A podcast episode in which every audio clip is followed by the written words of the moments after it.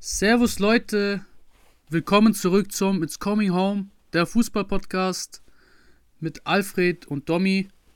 Und entschuldigt, dass die Folge zum zweiten äh, Spieltag ausgefallen ist. Das hat sich einfach zeitlich nicht ergeben, weil ich halt noch auf dem Jakobsweg unterwegs war und äh, beziehungsweise dann zum Ende von meinem Urlaub und mit der ganzen Reise. Ich muss, ich war irgendwie fünf Stunden in Sevilla auf, am Flughafen und das hat sich einfach zeitlich nicht ergeben. Ähm, ja, servus, Tommy. Servus, Alfred. Schön, dass du wieder in München bist, Bro. Ja. Nach drei Wochen, also ich war wirklich, das hört sich vielleicht für manche so voll komisch an, aber ich war noch nie so lange alleine weg, zu, also von zu Hause. Ja, das war schon, also heftig natürlich, was du gemacht hast mit also, dem Jakobsweg. Ja, ich hätte mir gewünscht, dass ich den ganzen mache, weil der ganze ist halt wirklich das Doppelte, was ich jetzt gemacht habe. Mhm. Also ich habe, ähm, was war das? Ich habe von Gijón bis Santiago de Compostela wurden mir auf meinem Zertifikat da, also auf meiner Compostela, die du da immer bekommst, dreihundertvierzig Kilometer sozusagen zugeschrieben. Äh, ja, das kommt eigentlich relativ gut hin. Aber der richtige Camino del Norte, also der Nordküsten-Jakobsweg, wenn man das so sagen kann, ähm, ist, glaube ich, irgendwie über sechshundert Kilometer. Und es ist halt richtig krass, weil du halt wirklich dreißig Tage, also ich habe, du musst dir vorstellen, ich habe ungefähr in der Etappe sechzehn angefangen, also von dem ganzen Dings. Und diese ersten sechzehn Etappen sind ja, du hast es wahrscheinlich in meinen Storys gesehen, ist ja wirklich nur Nordküste. Das heißt, du läufst halt wirklich an der Küste vorbei und ich habe auch wirklich, auch mit anderen Pilgern, die von Anfang an da losgelaufen sind, gehört, dass da, du bist halt so fernab von der Zivilisation teilweise. Also manchmal sitzt du so zehn Kilometer, fünfzehn Kilometer läufst, keine Dörfer, kein gar nichts. Ist schon krass. Ist halt echt krass, weil es einfach so, das sind Erfahrungen, die, also ich bin jetzt nicht so ein Typ, der jetzt da so läuft und, und sich dann so die Natur, also schon doch auch, aber also du kennst auch diese Leute, die laufen dann so und sagen so, ja, das hat mich so voll gereinigt von drinnen und so. Ich bin einfach nur so gelaufen und so. Weißt du, manchmal bist du im Flow, wenn du läufst und es ist mir so oft passiert, dass du einfach, du läufst ja so viel, du läufst ja acht Stunden am Tag teilweise und dann läufst du und läufst du und läufst du und irgendwann ist es dann so unterbewusst und dann kommt da irgendwie so ein Stein, der irgendwie so unten ist oder so. Man muss halt wirklich manchmal aufpassen. Also ich bin auch zwei, dreimal ausgerutscht. Das war schon echt, manchmal teilweise auch echt gefährlich. Okay. Aber war echt geil und sehr, sehr schöne Ausblicke auch an der Nordküste. So, das ist halt wirklich so ein Urlaub, da kommst du an Stellen in Spanien oder in, in so Ländern, also diese Wanderurlaube, die sieht man ja normalerweise nicht als Urlauber. Nee. Also, weil so als normaler Städteurlauber, Strandurlauber, ich glaube nicht, dass du da jetzt, außer du kennst halt wirklich irgendwie, du kriegst halt irgendwie von einem einheimischen Geheimtipp oder so, aber diese kleinen Dörfer siehst du halt einfach nicht. Nee, du hast recht. Was mich halt nur dann so zum Ende hin gestört hat, ist ja, dass der Jakobsweg, der bekannteste, ist ja wirklich dieser französische.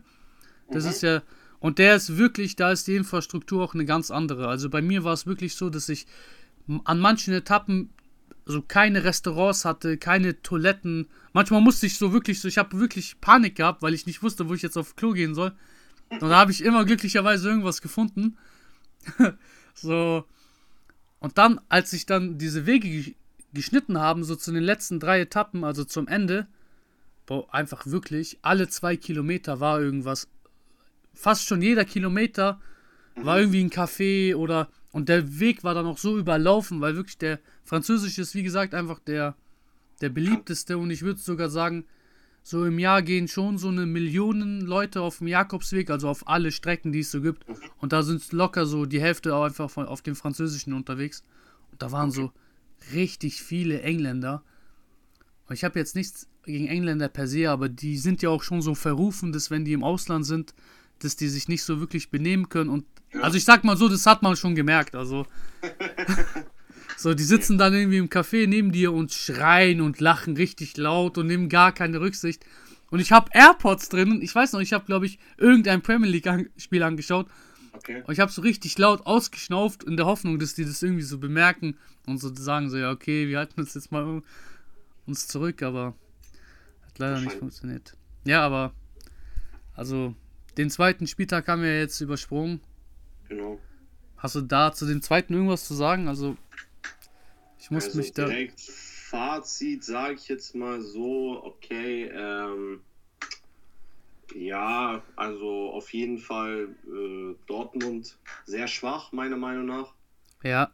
Okay, man muss sagen, vielleicht ist Bochum auch ein kleiner Angstgegner von Dortmund, äh, von Dortmund ist auch ein kleines, sag ich mal, Derby und so. Ähm, ich muss auf jeden Fall sagen, äh, Gladbach-Leverkusen fand ich äh, sehr langweilig. Also klar, Leverkusen war eindeutig bestimmend. Ähm, Heidenheim-Hoffenheim fand ich relativ gutes Spiel. Schade, dass halt Heidenheim dann äh, doch verloren hat.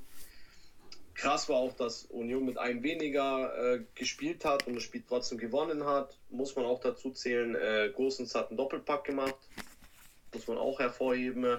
Stuttgart-Leipzig, muss ich echt sagen, ist mir ein Tickchen zu viel, fünf eins. Habe ich auch aufgeschrieben gehabt. Also ich habe heute nochmal so, mhm. ich war, wo war das? Ich glaube, am letzten Montag oder so, oder was haben wir, ja, genau, letzte Woche, mhm. habe ich das alles aufgeschrieben gehabt, auf Notizen.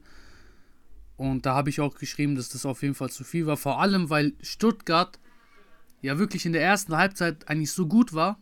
Und das war dann auch schon ein bisschen schade, dass die so ein bisschen zerschossen wurden von Leipzig dann zum Schluss. Ja, aber ja, Stuttgart, gefährliche Mannschaft. Ähm, ja, und sonst Bayern Augsburg, das habe ich noch gesehen. Ähm, Mai fand ich relativ interessantes Spiel. Kane hat natürlich doppelt getroffen. Es war für mich jetzt auch kein so krasses Spiel von Bayern. Man muss auch sagen, ja gut, Ulukay macht dieses Eigentor. War halt ein sehr zwingender Pass in der Endzone, sage ich jetzt mal. Sané auch sehr gefährlich gewesen. Dann ab dann, davor ist er, fand ich ein bisschen wieder ein bisschen untergetaucht. Dann halt dieses, sage ich jetzt mal, von Dorsch, dass er ausgerutscht ist und dann diesen Elfmeter verursacht hat. Hat halt alles ein bisschen, sag ich mal, Bayern in die Karten gespielt. Aber ab dann, muss man sagen, war Bayern doch bestimmender. Trotzdem macht Augsburg, sage ich jetzt mal, das drei eins. Also es war ein sehr überschaubarer äh, Spieltag. Mit jetzt nicht so extremen Überraschungen, bis auf das sehr viele Platzverweise meiner Meinung nach gab, aber die gab es ja nicht nur in Deutschland, sondern auch überhaupt auch in der Premier League. Und ich habe so mal alles so durchgeschaut, alle so interessanten Spiele. Und man muss sagen, äh, an dem Spieltag, alle, die einen Mann weniger auf dem Feld haben, die haben am Schluss auch gewonnen. Mhm.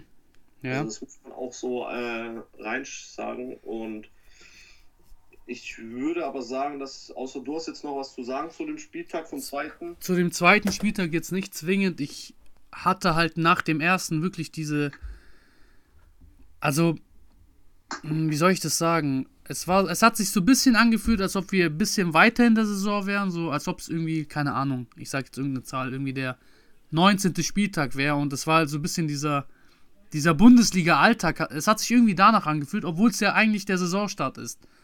Weil es halt einfach wirklich nach diesem, ich sag mal, krassen ersten Spieltag war es so ein bisschen wieder so, so eine Downphase und die man ja eigentlich so in der, in der Mitte von so einer Saison erwarten würde, wo es dann irgendwie dann zu englischen Wochen kommt und dann irgendwie Bayern, Dortmund dann mit den Ausrutschern. Und zu Dortmund, also wir kommen ja jetzt eh gleich zu denen als erste Mannschaft des Spieltags, aber ich finde es so bezeichnend, dass, dass die sich hinstellen vor dem ersten Spieltag und sagen, ich glaube, das war vor dem ersten Spieltag, dass die diese, diese Rückrunde, die sie gespielt haben, einfach mal mitnehmen wollen, weil die Rückrunde ja eigentlich relativ erfolgreich für die war. Und, und dass sie diese unnötigen Patzer aus der Hinrunde auf alle Fälle vermeiden wollen. Und was passiert? Genau diese Patzer schleichen sich halt jetzt langsam wieder ein. Das heißt langsam, aber also bis jetzt hat Dortmund noch gar nicht überzeugt. Also ich schließe jetzt mal einfach... Ich klammer jetzt mal dieses D F B-Pokalspiel aus, weil das ist, äh, gegen wen haben die da gespielt? Irgendwie gegen, äh, gegen Mainz, aber, oder war das Mainz?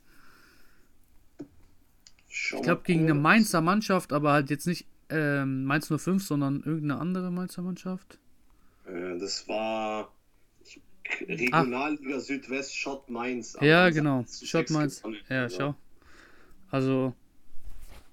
Das ja. klammere ich jetzt einfach mal aus, aber du weißt, was ich meine. Also die haben, können, können einfach nicht überzeugen und dann denkt man wirklich, beziehungsweise ich, ich habe das Spiel verfolgt, wo habe ich das verfolgt? Ich war Ah, ich war bei meiner Verlobten und dann war Youth Night, also in der Kirche, wo die äh, sind, also so eine Jugendnacht. Äh, und ich habe dann so ein bisschen verfolgt, wegen, während so einer Predigt habe ich so ein bisschen verfolgt, also auf Kickbase kurz geschaut. Habe gesehen, nach der sechsten Minute oder so hat der Julian Brandt direkt getroffen.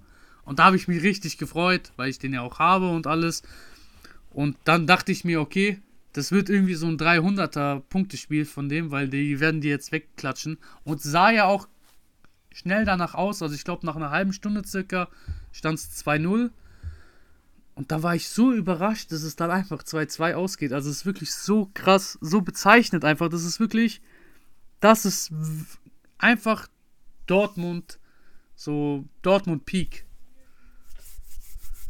Ja, also äh, ich habe ja äh, es direkt jetzt auch nicht gesehen, weil ja Freitag Training ist, also wird es mit den Abendspielen am Freitag immer ein bisschen schwierig. Aber natürlich habe ich mir dann die Sportschau nochmal reingezogen und auch die meisten Interviews angehört, weil ich muss einfach sagen, ey, ich verstehe, dass man gegen Bochum vielleicht nur eins eins spielt. Man darf nicht vergessen, sie haben immer noch einen Riemann im Tor, wo man drüber nachdenken muss. Aber ist ja auch ein Derby. Also, genau, deshalb, Derby hat immer so seine man kann, eigenen genau, hat seine eigenen Regeln, vor allem Bochum ist ja so klein, der kleine, der kleine gemeine Bruder, sag ich mal, von mhm. Dortmund, also die haben ja auch wirklich, hast du dir das letzte Saison angeschaut, zum letzten Spieltag, wo die so die Bochumer befragt haben, ob die das den Dortmundern gönnen würden, dann haben ja. die gesagt, irgendwie lieber hundert Jahre weiterhin Bayern als Meister als äh, Dortmund, weil die ja nicht ja. wollen, dass einer, das ist einfach so, irgendwie so ein bisschen so typische Münchner Mentalität. So, ja. man würde es irgendeinem Berliner gönnen, wenn er jetzt Millionär wäre, aber so einen aus München, den man vielleicht auch ein bisschen kennt, den würde man niemals gönnen. Also so, so habe ich München so ein bisschen auch erlebt. Seit, also, oh. Ah, das irgendwas funktioniert da gerade nicht.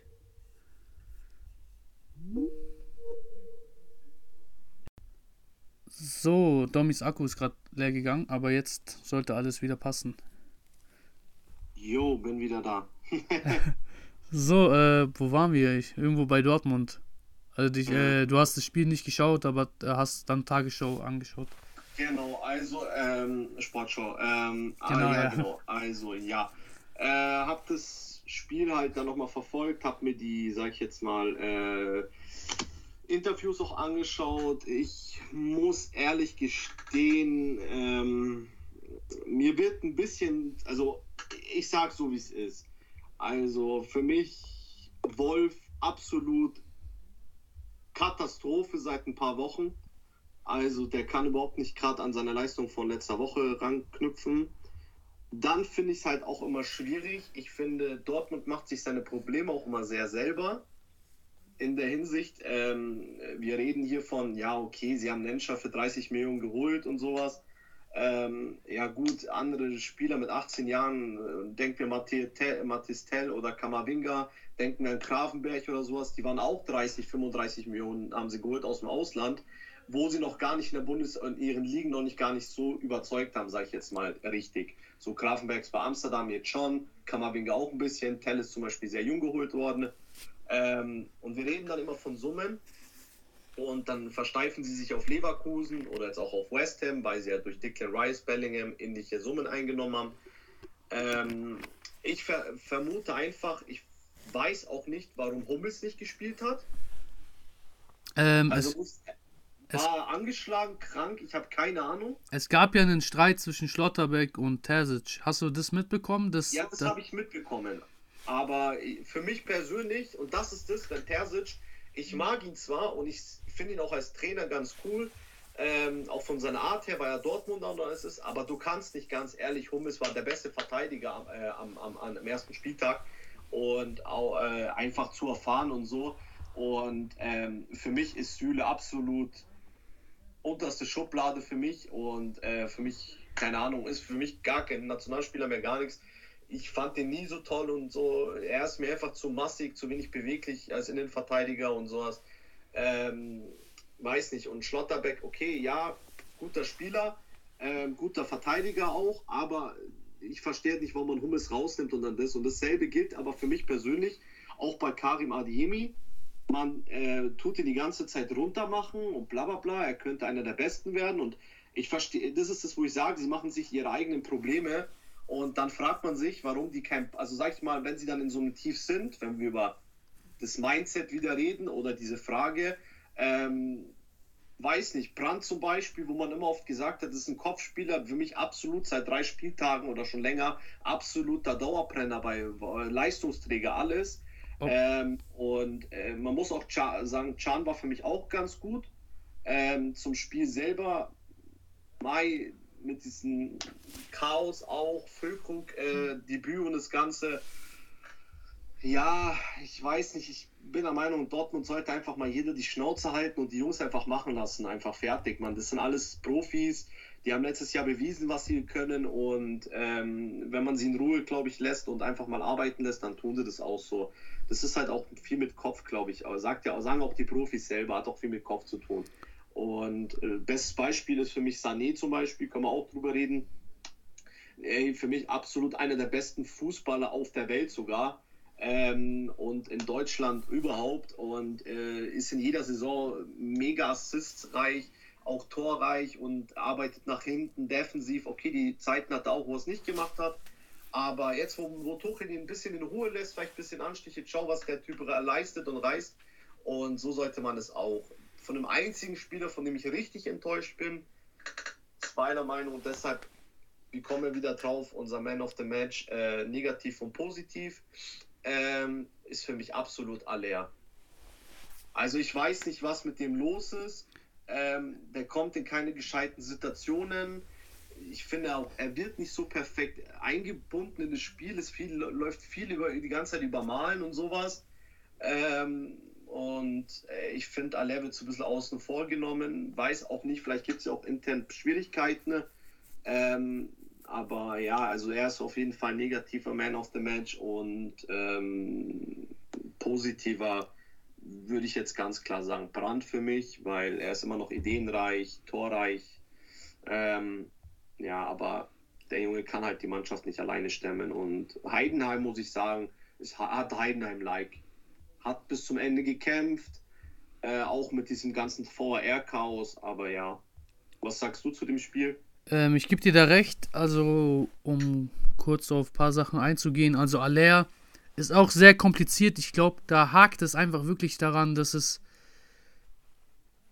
ähm, außer Brandt keinen kreativen Kopf gibt in der Mannschaft und man hat es ja jetzt relativ gut gemacht, weil jetzt die ersten Spieltage war es so, dass Adeyemi nicht gespielt hat, das heißt, Brandt wurde ein bisschen auf dem linken Flügel geparkt.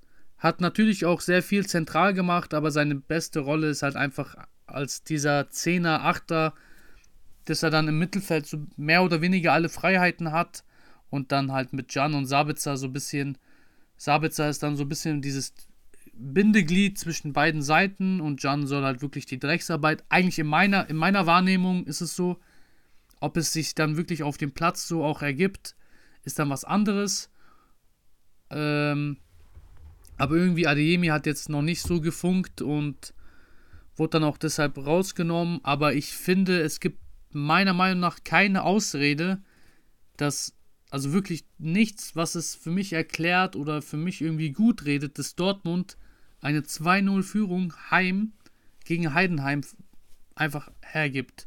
Vor allem noch so früh in der Saison. Man kann nicht mal sagen, dass die irgendwie physisch nicht bei hundert Prozent sind wegen irgendwelchen englischen Wochen oder sonst irgendwas. Man hat einfach gemerkt, also Brandt hat sich auch nach dem letzten, nach dem zweiten Spieltag beschwert, dass viele Spieler nicht bei hundert Prozent sind. Das wollte ich eigentlich letzte Woche ansprechen.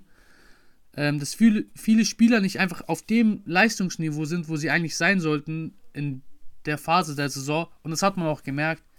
Ich weiß nicht, ob das bei Sportschau gezeigt wurde, aber beim Abpfiff, da lagen die ja wirklich auf dem Boden. Also die waren ja wirklich tot. Und das ist einfach, und wir reden hier über eine Mannschaft, die einen Monat lang eine Saisonvorbereitung hatte, die in Amerika waren, die eigentlich eine gute Saisonvorbereitung gespielt haben. Ich glaube, die haben ein Spiel verloren und hatten schon Hochkaräter als Gegner. Also die hatten Manchester United, Chelsea, Ajax Amsterdam. Die hatten schon namenhafte Gegner und dann finden die so schlecht in die Saison und ich verstehe auch nicht, warum.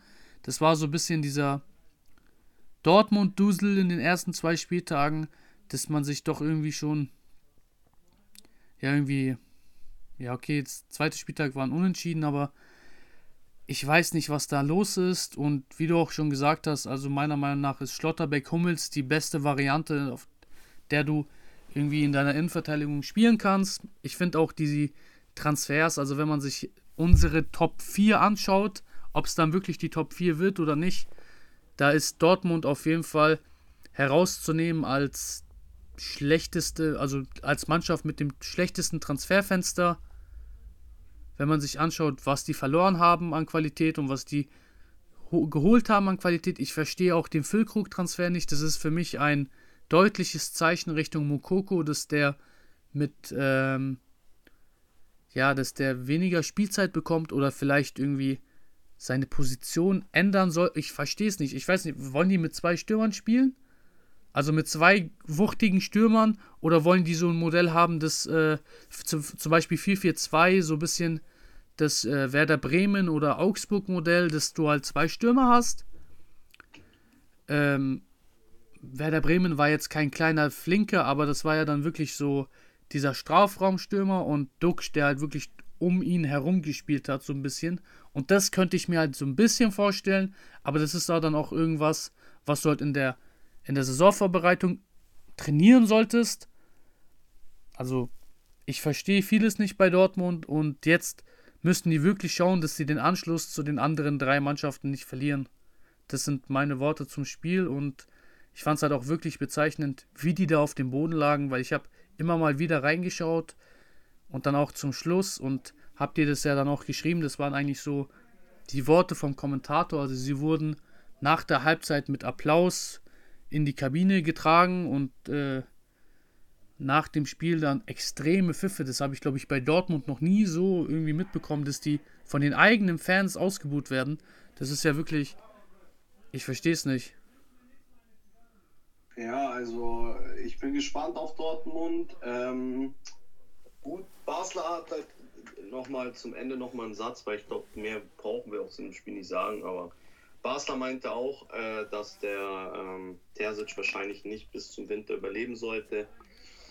Viele meinen Nagelsmann. Ich bin der Meinung, nicht Nagelsmann, sondern Oliver Glasner. Ich finde, der passt ein bisschen besser zu, zu Dortmund als jetzt Nagelsmann, äh, weil mir ist Nagelsmann dann schon wieder viel zu viel. Also diese Mannschaft braucht einfach ein, so, so, so, keine Ahnung, Mourinho-like, keine Ahnung, so für mich so ein einfach Mentalitätsmonster, so dass die jetzt einfach mal pusht, so wo sie sagen, dahin gehören sie, weil halt auch, man muss auch ehrlich gestehen, viele Nationalspieler einfach in dieser Mannschaft spielen, Deutsche auch. Du hast die fast gesamte Abwehrkette der, des D F Bs. Also wenn es, wenn es Flick dann auch so aufstellt, aber, aber sonst so auf dem Papier hast du eigentlich...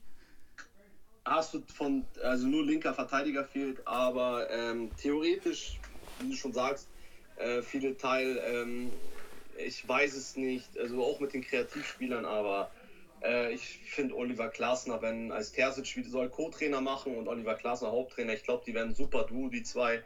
Die könnten meiner Meinung nach auch vielleicht in Europa was reißen technisch. Ich rede jetzt nicht gleich von Champions League-Titel, aber wir haben ja noch Europa League und Conference League.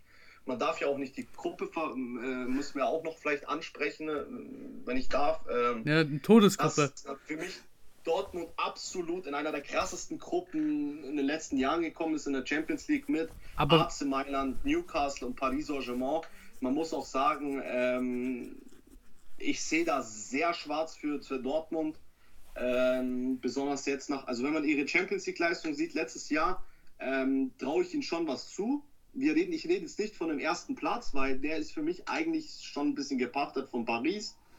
Ähm, aber äh, trotzdem, ich sehe eigentlich A C Mailand und Newcastle deutlich nicht schlechter als Dortmund, wenn man jetzt natürlich die ersten drei Spieltage, man darf nicht vergessen, Newcastle hat auch die letzten drei Spiele nur verloren.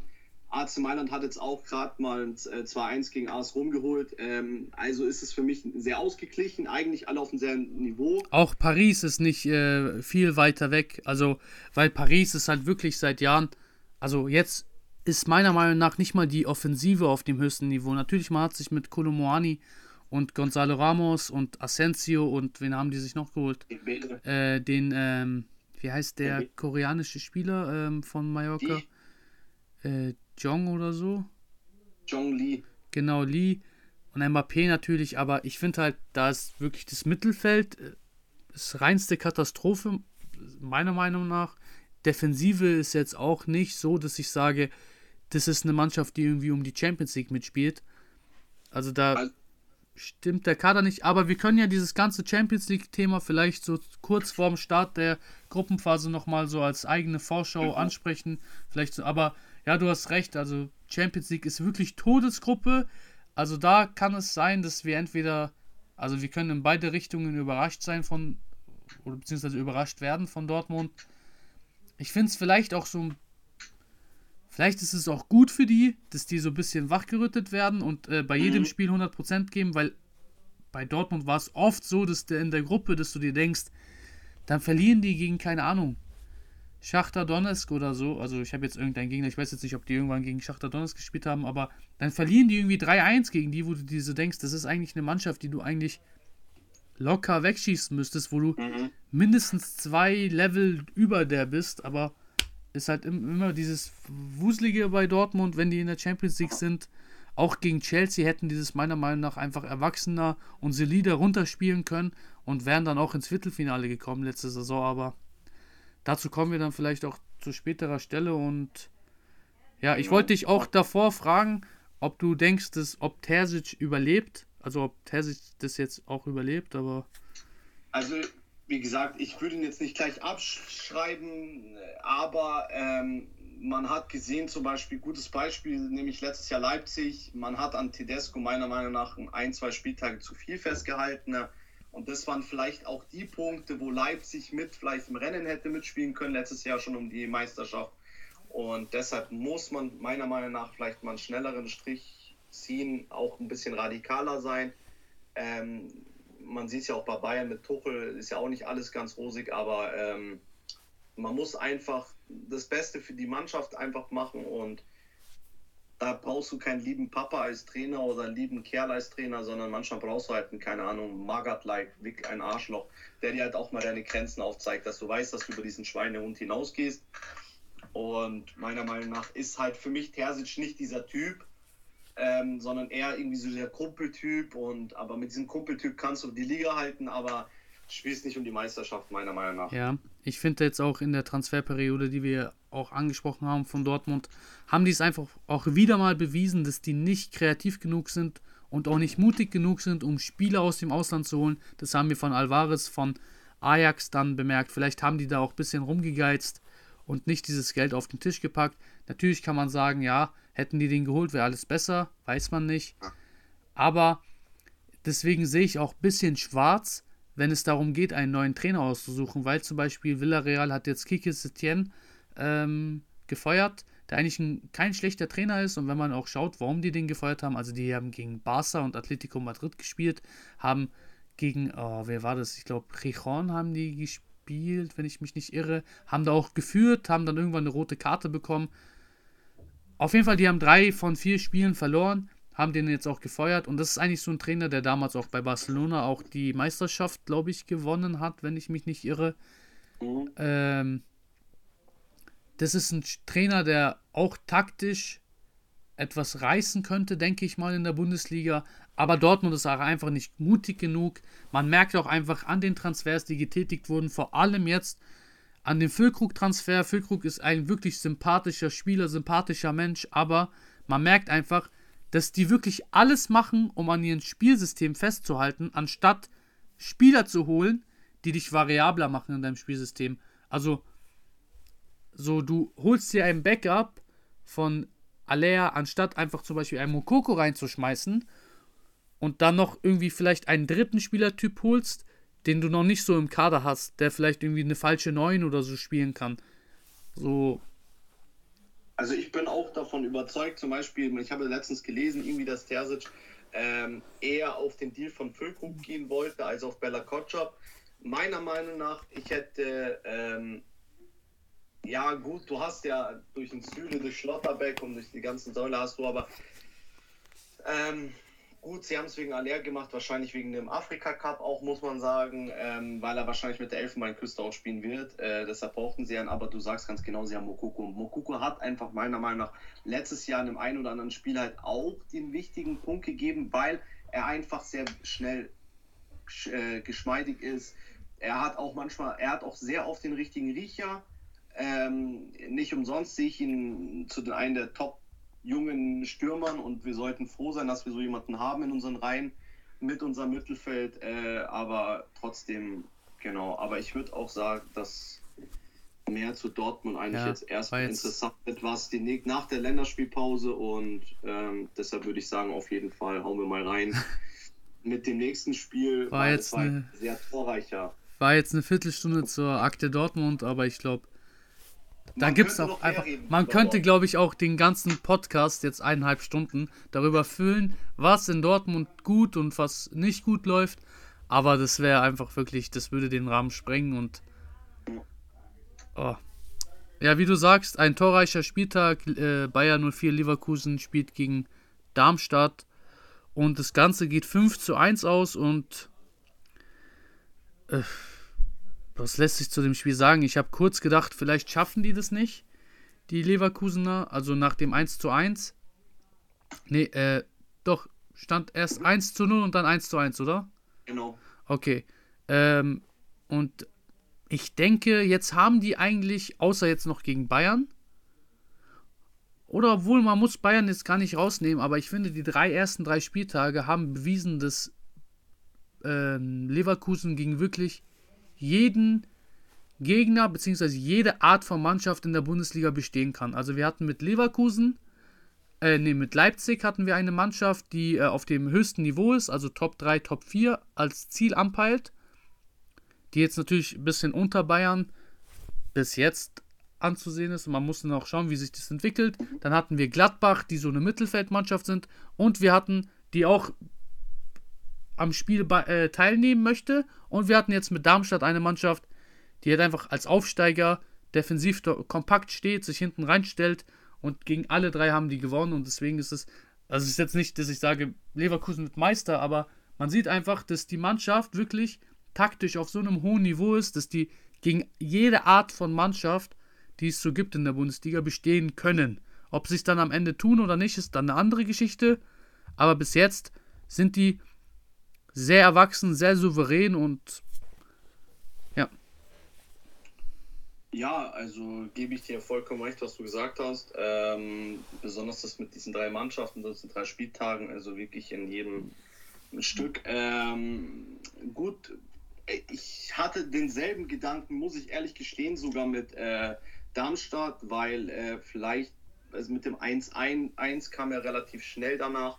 Ähm, stellen es hinten rein, aber man muss halt einfach sagen, äh, wir könnten es jede Woche ansprechen, meiner Meinung nach, diesen Grimaldo, diesen Frimpong, diese Schnelligkeit über Außen einfach, dann muss man sagen, einfach Xhaka, äh, die, die, die passen, ich habe letztes Mal gesehen, äh, ich glaube, siebenundzwanzig Pässe waren es, glaube ich, meiner Meinung nach, die zu dem eins null, glaube ich, geführt haben, ähm, und der über Xhaka gekommen, also siebenundzwanzig Pässe, heißt fast jeder hat den Ball berührt, ähm, vielleicht sogar zweimal, ohne dass Darmstadt dazwischen greifen konnte, also wirklich Xabi Alonso-like, ähm, und der Xhaka spielt halt diesen schönen, sag ich mal, Todespass einfach oder bringt dich auch als Darmstadt in diese Situation, okay, jetzt wird's brenzlig und dann hast du halt einfach so einen Stürmer wie Boniface äh, oder Boniface, äh, der eiskalt ist, also auch diesen Lupfer aus dem engsten Winkel, wirklich den Lupfen einfach so. Und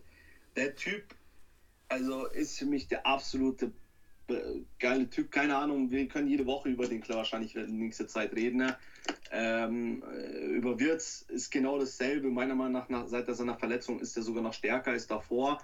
Deshalb hoffe ich auch, Thema Nationalmannschaft, dass er auch letztendlich das zeigen kann, was er ist, besonders nach Musiala-Ausfall.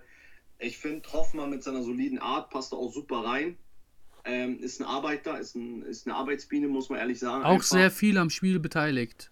Hätte ich genau, nicht so gedacht. Auch seine Standards sind wirklich gefährlich. Also seine Ecken sind, muss man halt schon sagen, sind das sind auch sehr gefährlich. Und dann hast du halt einfach dieses, meiner Meinung nach, auch diese Erfahrenheit, wie du schon gesagt hast, dieses Erwachsene zu Ende spielen. Ähm, weil man muss auch sagen, vier Tore danach, ähm, auch mit Einwechslungsspielern muss man auch darüber reden. Man darf ja nicht vergessen, hey, es kommt dann von der Bank ein Andrich. Meiner Meinung nach auch einer der besten Sechser in Europa. Äh, es kommt ein Stanisic, wo Bayern wahrscheinlich immer noch sauer ist, dass den doch hergegeben haben. Dann kommt der junge Teller für Frimpong, also für mich auch sehr eins zu eins mit Tempo. Ein Mbamba für Xhaka, äh, zehn Minuten vor Schluss und ein Holcek und äh, von Holcek für den Wirtz. Und die machen gleich, die zwei machen gleich nochmal das fünf eins. Also auch die Qualität fällt meiner Meinung nach nicht runter nach einer Auswechslung. Vielleicht ein Tickchen gegenüber dem einen oder anderen. Ähm, aber du sagst gerade, wie bei Dortmund vorhin, sie haben auch einen anderen Spieler drinnen. Und äh, wenn man dann zum Beispiel Palacios und Andrich anschaut, sind schon Unterschiede zu erkennen. Auch Andrich, Xhaka, da kommt halt immer noch was Neues. Und als Gegenspieler, es ist ja auch bei uns, wenn wir selber spielen, wenn du jetzt einen Gegenspieler hast, wo ich weiß zum Beispiel, ist ein stämmiger Typ, ähm, ist gut am Ball im eins gegen eins Situationen, ist vielleicht nicht so, ähm, dann ist es für mich leichter, den zu verteidigen, wenn du auf einmal ein Typ kommt, der... Äh, schnell ist, wind, äh, wendig, äh, wendig ist und sowas, habe ich gesagt, auch mit Tempo ist, im eins gegen eins auch sehr oft ins eins gegen eins zieht, sage ich jetzt mal, was zum Beispiel auch Boniface auch gut kann. Er ist ja nicht nur stämmig oder sowas, sondern er geht ins eins gegen eins, sucht das eins gegen eins und äh, lässt dich halt auch manchmal echt blöd aus- ausschauen. Für mich Darmstadt, also wie wir am Anfang unsere Prognose, unsere äh, Prediction schon hergegeben haben, ähm, ja, es wird mal, es wird mal aufgeben, wo ich mal sage, hui, aber äh, trotzdem wird Darmstadt für mich äh, direkt wieder runtergehen in die zweite ja. Liga. Also zu Darmstadt muss man sagen, die ersten drei Spiele hat man gesehen, sie geben sich nicht auf. Das kann man positiv hervormerken. Hier jetzt auch nicht, die werden natürlich abgeschossen mit fünf eins nach Hause geschickt, aber sie geben sich nicht auf. Sie spielen aber ihre, sie spielen ihr Spiel nicht ordentlich. Also, äh, was heißt nicht ordentlich, aber sie spielen ihre Stärken nicht aus. Was ich auch sehr bezeichnend finde für dieses Spiel, um einfach mal zu sehen, wie wie stark ähm, wie stark Leverkusen ist. Warte, ich hatte hier gerade eine... Ah, hier, schau mal, wie viele Pässe gespielt wurden. Leverkusen hat siebenhundertsechzig Pässe gespielt, davon sind einundneunzig Prozent angekommen. Das ist crazy. Ja, und Darmstadt hat zweihundertvierundsiebzig gespielt. Und davon sind vierundsiebzig Prozent angekommen. Also das ist also auch kein, eigentlich kein schlechtes Passspiel, muss man von Darmstadt sagen. Man muss ja auch immer, ich bin, wie gesagt, ich, ich bin kein Fan von diesem Tiki-Taka-Guardiola-Mist, ja. Also muss man sagen. Ähm, natürlich kann man sagen, wenn der Ball bei dir die ganze Zeit ist, wie will der andere ein Tor schießen, aber, und da sagst du es gerade so schön, äh, Darmstadt spielt halt ihre Stärken nicht aus, du musst sie halt dann zu den Standards zwingen, heißt, du musst die Faust im Stra- äh, nach der Mittellinie suchen, dass du lange Bälle spielen kannst, auch, äh, dass die abgreifen können. Vielleicht muss man auch sagen, ähm, kann Darmstadt vielleicht oder Leverkusen hat sie vielleicht durch diese Spielart, die sie jetzt haben. Weil das ist schon, finde ich, finde ich schon, da äh, Xabi Alonso schon sein, äh, ja, schon sein Drücker drauf, sag ich jetzt mal, und sein Label schon abgegeben. Ähm, das ist schon sehr like Alonso-mäßig, äh, wie die auch die Pässe spielen. Ähm, ich bin mir auch der Meinung, dass sie das häufig im Training und in der Vorbereitung auch trainiert haben und äh, auch zeigen. Ähm, ich, und da ist halt schwierig, dem dann auch so eine Darmstadter Mannschaft, eigentlich, wenn sie Standard haben, die müssen halt dann treffen. Diese Chancen muss halt dann hundert Prozent gemacht werden. Da muss man souverän sein. Und wenn du anschaust, Leverkusen hatte fünf, fünfundzwanzig Torschüsse, Darmstadt nur fünf. Heißt, okay, jede fünfte Chance war drinnen. Passt eigentlich. Darmstadt hat eins geschossen, Leverkusen fünf. Das passt eigentlich. Aber trotzdem, ähm, man kann sich die Dribblings, die Flankenquoten anschauen, der Ballbesitz sowieso. Auch die Zweikämpfe sind sehr gleich. Ähm, aber trotzdem, also ich bin der Meinung, Darmstadt ist für mich direkter Absteiger und ich bin gespannt, ob sie dem einen oder anderen großen wehtun werden. Leverkusen konnten sie jetzt nicht wehtun, aber bin natürlich auf die nächsten Gegner gespannt. Ich und glaube, ich glaube, sie werden Dortmund wehtun. Ich wollte es jetzt nicht ansprechen. Weil, gesagt, also wirklich, ich will jetzt nicht auf Dortmund rumtrampeln, aber die haben halt wirklich bis jetzt bewiesen, dass keine Kreativität da ist. Es ist jetzt auch gegen Heidenheim ist dieser Ball, der erste Ball von Brandt, also das erste Tor ist so ein bisschen so, jetzt kein Glückstor, aber ich glaube, der, ich meine, der ist auch ein bisschen abgefälscht und fällt dann halt irgendwie wie so ein Stein dann auch ins Tor rein. Zweites Tor ist ein Elfmeter. Oder war der Ball abgefälscht oder? Nein, nein, also der Ball ist dann von Can, glaube ich, zu Brandt gekommen und Brandt, muss man sagen, glaube ich, in, äh, als eins null, es war eiskalt, der Kerl hat den Ball Volley im Strafraum genommen ah, okay. und hat ihn dann unter Platten Ja, okay, hat. dann, so. dann äh, habe ich nichts gesagt, aber... Aber ähm, was ich noch zum Schluss zu Leverkusen-Darmstadt sagen will, oder eher zu Leverkusen, ist, äh, dass, äh, wie gesagt, dann, ich wollte es nicht ansprechen mit Dortmund, ich traue auch zu, dass Darmstadt auch...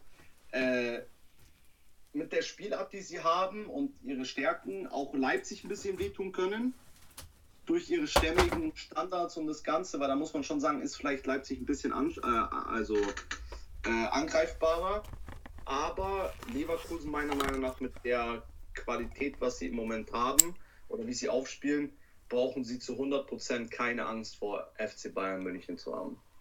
Ja. Also da muss Bayern erstmal zeigen, was sie drauf haben. Da bin ich gespannt auch auf den nächsten Spieltag. Aber lass mal jetzt erstmal hier beim dritten bleiben und äh, wir okay. kommen zu Hoffenheim gegen Wolfsburg. Äh, auch das erste Spiel dann aus der Konferenz. Und das Ganze wird gedreht von Wolfs äh, von He- äh, nee, sorry, jetzt kompletter Dreher drin von Hoffenheim. äh, also das Spiel geht drei zu eins aus. Äh, Wolfsburg führt nach äh, Assist von nach Assist und nach Assist von Wind und Tor von äh, Thiago Tomasch, führt dann eins zu null. Anthony Brooks ähm, gleicht dann aus zur Halbzeit und das Ganze geht dann auch drei zu eins aus. Spiel gedreht und ja, ich habe jetzt das Spiel nicht, also ich habe die Konferenz geguckt, aber das Spiel jetzt auch nicht aktiv verfolgt, sage ich mal. Ich muss wieder gestehen, ich musste Samstag arbeiten, also habe ich wieder nur die zweite Halbzeit gesehen. Ähm, ich muss sagen, ähm, äh, zwei Transfers, also äh, besser gesagt zwei Transfers. Also Berisha, absolut, finde ich geil, dass er zu Hoffenheim gegangen ist. Also geil in der Hinsicht, ähm, weil Hoffenheim einfach einen anderen Fußball spielt, der ihm auch vielleicht ein bisschen mehr liegt als der von Augsburg. Aber wen ich wirklich hervorheben möchte, ist für mich der Bayer.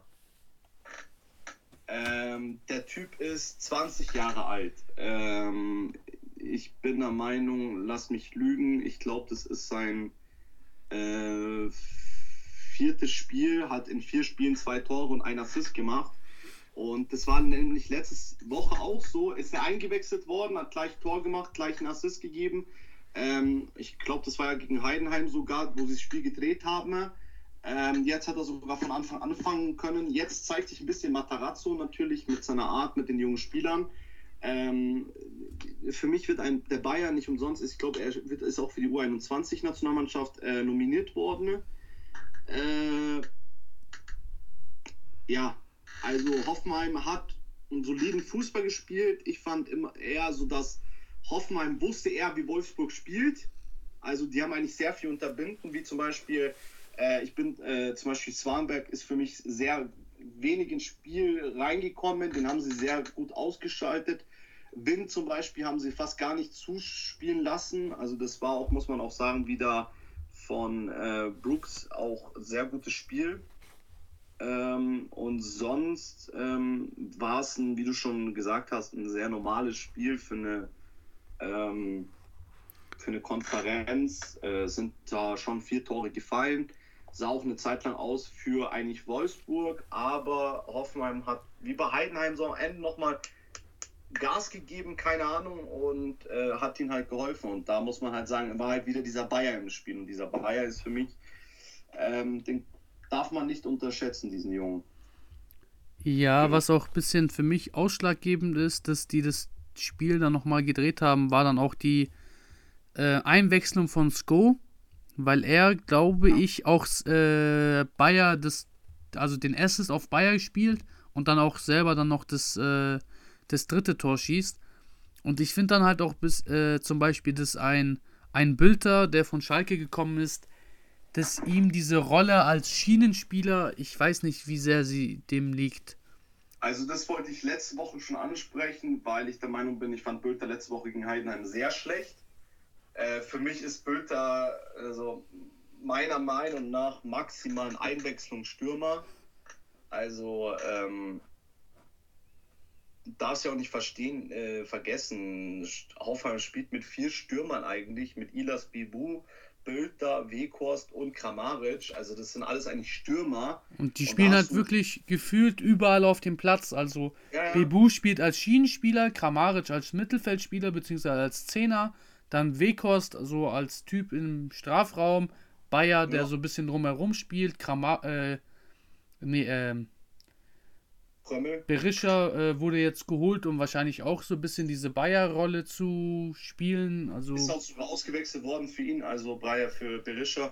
Ähm, ja, also ich fand eher wieder eine sehr schwache Leistung von Wolfsburg, von Kovac eher auch. Ähm, aber wie gesagt, es ist der dritte Spieltag. Heidenheim, äh, Hoffenheim hat jetzt ein bisschen was gut gemacht. Wolfsburg hat Punkte liegen lassen, aber ich bin, ich bin gespannt auf, von beiden Mannschaften auf die Entwicklung, weil beide junge Trainer, beide sehr junge Mannschaften, Entwicklungspotenzial sehr groß bei beiden. Deswegen würde ich auch sagen, äh, ist auf jeden Spiel. Fall beide gespannt, aber war jetzt kein Reißer, sag ich jetzt mal. War kein Feuerwerk, also auf beiden nee. Seiten. Also, also ich glaube, Bayern. ich glaube sogar, was äh, Wolfsburg so ein bisschen geschadet hat, ist, dass, dass die den Ball haben mussten. Also die hatten sechsundfünfzig Prozent Ballbesitz und das ist ja nicht wirklich etwas, was Kovac haben möchte. Der will ja am besten so wenig wie möglich mit dem Ball zu tun haben. Haben die Hoffenheimer dann auch gedacht und äh, ja. Also wie gespannt. Also bis auf Bayern möchte ich da jetzt auch keinen großartig rausnehmen, weil der ist letzte Woche mir gut aufgefallen, zwanzig Jahre. Der Typ macht sein Ding. Ich würde auch dann... So, ich, welches Spiel wäre auf der nächsten Liste? Was wäre das ähm, nächste? Warte, ich schaue jetzt gerade auf Kicker, ist bei mir Bremen. Also ich glaube, ich bin jetzt auch über Kicker und da wäre Bremen, oder? Ja, bei mir ein bisschen anders, aber, aber mach mal Bremen-Mainz. Ist okay. Auch, wenn wir schon von Dortmund-Völkow geredet haben... Das ist äh, für mich die größte Überraschung des Spieltags. Nein, nein, nein, nein. Ja, okay, für dich schon, für mich was anderes. Also...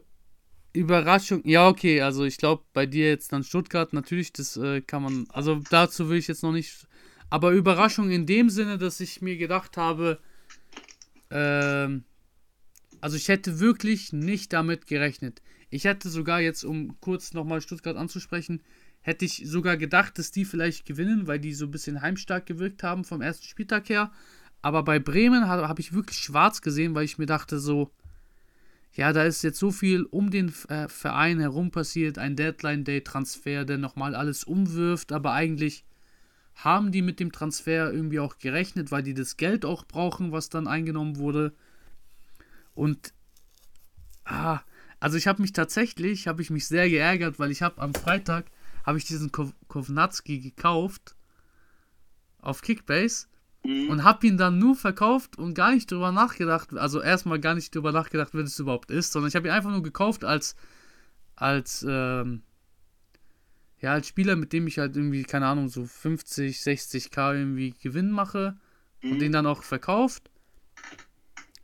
Und dann gucke ich auf die Startelf und sehe ich Kovnatski und ich denke mir so, warte mal, den habe ich doch gerade verkauft. Und ich habe mir wirklich so, ich habe mich so geärgert die ganze Zeit. Also zum Glück hat er kein gutes Spiel gemacht, aber ich habe mich trotzdem so geärgert. Ja, ja. Aber ja, also die schießen da Mainz null fünf, die wirklich jetzt gerade auf den siebzehnten Platz stehen, keinen guten Saisonstart hingelegt haben. Ähm, schießen die vier null nach Hause, dann kommt noch dieser, boah, da habe ich auch sogar ähm, Probleme mit dem Namen. Das wird für dich, glaube ich, auch ein Zungenbrecher. Äh, warte.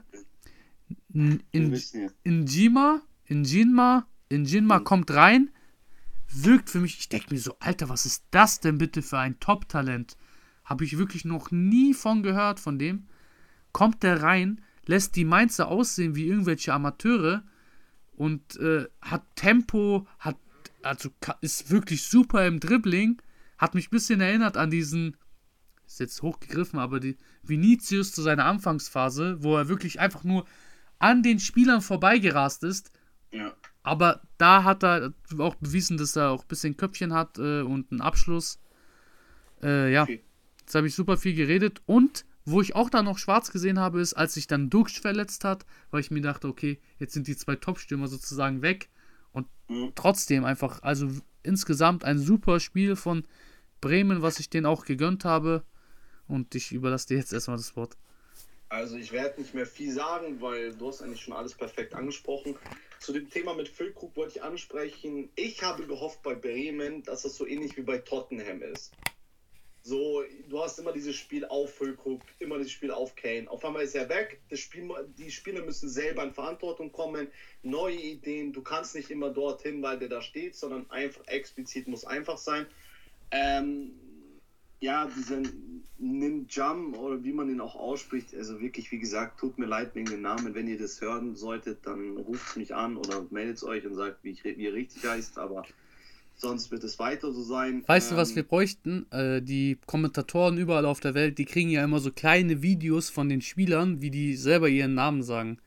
Ah ja, genau. Das so hast du mir ja geschickt gehabt und das wusste ich auch schon von der letzten W M. Weil das, glaube ich, Frank Buschmann gesagt hat. Ich glaube, das war auch Frank Buschmann in dem Video, oder? Ja, war er. Mit dem genau, der hat es ja. damals öfter gesagt, äh, bei manchen Spielern mit komplizierten Namen, hat er auch gesagt, dass die von jedem Spieler so ein Video haben, also jetzt nicht nur die, sondern ja. generell, die nehmen das einfach auf über die FIFA, damit die Kommentatoren halt die Namen vernünftig aussprechen. Und ist ja auch richtig. So. Ja, ist ja vielleicht super. Kriegen wir, irgendwann sind wir groß genug, dass die Spieler uns dann auch so welche Namen schicken. Also... Genau. Hoffen wir. Toi, toi, toi, Jungs. Äh, aber wie gesagt, ähm, nochmal zurück drauf. Also, wie der, also, ich will den Schmied ein bisschen rausheben, weil ich finde, der hat ein sehr geiles Spiel gemacht. Ähm, sehr aktiv im Angriff gewesen, aber auch in der Defensive. Ähm, sonst muss ich ehrlich sagen, es waren alle eigentlich relativ sehr gut bei Bremen. Man muss sagen, Mainz war sehr schlecht.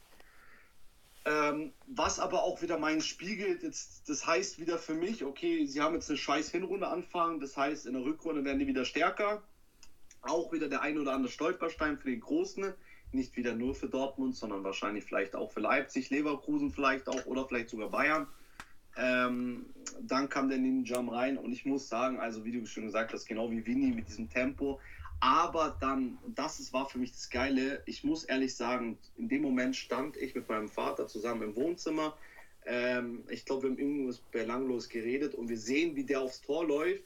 Und das Einzige, was ich mir jetzt im Kopf gedacht habe, weil man im Bildschnitt gesehen hat, dass da jemand mitgelaufen ist. Hm. Ähm, ich glaube sogar, ähm, es war, lass mich lügen, ähm, Bittencourt zum Beispiel. Ähm, und Bittencourt ist mitgelaufen. Und ich denke mir jetzt nur, hey, hau jetzt einfach nicht drauf wie ein Verrückter, sondern bring diesen Ball jetzt scharf rein. Und der Kerl, genau in dem Moment macht er das.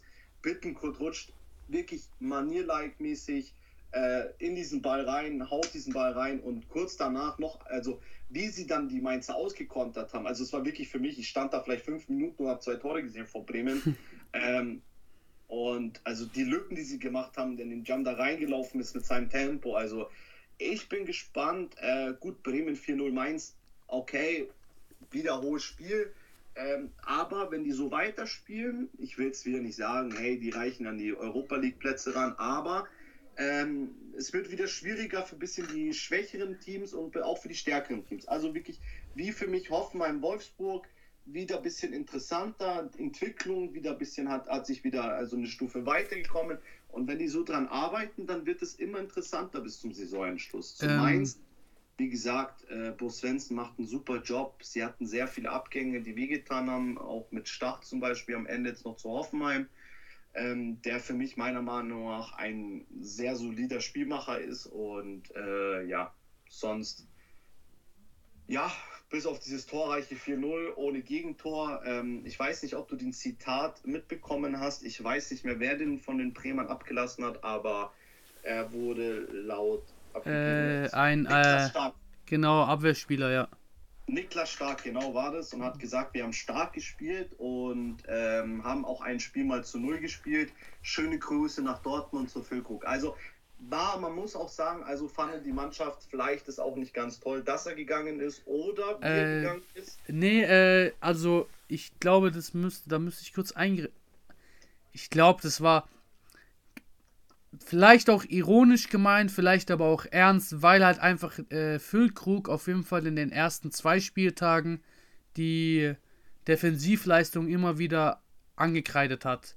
Ja, also allgemein seit dem Saisonstart, äh, also ich habe da auch ein, nach dem Spiel äh, äh, Interview von Füllkrug da gesehen gehabt, wie er gesagt, dass die Defensivleistung einfach nicht gut genug ist und dass er sich halt wünschen würde, dass das besser wäre. Ja. Und vielleicht war das auch ein Seitenhieb oder auch einfach ironisch gemeint. Und äh, du hast ganz am Anfang, hast du was Interessantes gesagt, ich weiß gar nicht, mit welcher Intention du das äh, so gesagt hast, aber du hast den Tottenham-Vergleich gebracht mit Kane mhm. und äh, Spielsystem. Ja. Und ich finde, Tottenham ist momentan im europäischen Fußball mit Postecoglou einer der interessantesten Mannschaften, weil die einfach nach diesem Kane-Transfer äh, so gut spielen, stehen, glaube ich, auch gerade auf dem zweiten Platz der Premier League mit zehn Punkten und spielen einfach wirklich sehr, sehr schönen Fußball. Also, und ähm, ähm, natürlich möchte ich jetzt nicht Werder Bremen mit Tottenham ähm, gleichziehen, aber vielleicht tut der, dieser Transfer von Füllkrug ja. denen gut, dass die vielleicht frei aufspielen können, variabel aufspielen können, weil wenn du einfach diesen Brecher hast vorne drin, dann möchtest du ihn natürlich drin haben. Du nimmst einen Füllkrug nicht raus, weil du dir denkst, der schadet unserem Spiel, weil der schießt Tore. Das ist ja dieses Denken, was Manchester United damals hatte, als sie den Streit mit Ronaldo angefangen haben. Das ist ja. unser, wo es dann hieß, sind Ronaldos Tore für Manchester United ähm, mehr Fluch als Segen und ähm, ja, aber ich vielleicht. Glaube, ja. Äh, sorry, dass ich jetzt unterbrochen ja, habe, aber ich glaube, also Tottenham hat, ich habe es letzte Woche, ich habe es zufällig gesehen, fünf zwei auf Burnley abgeschossen.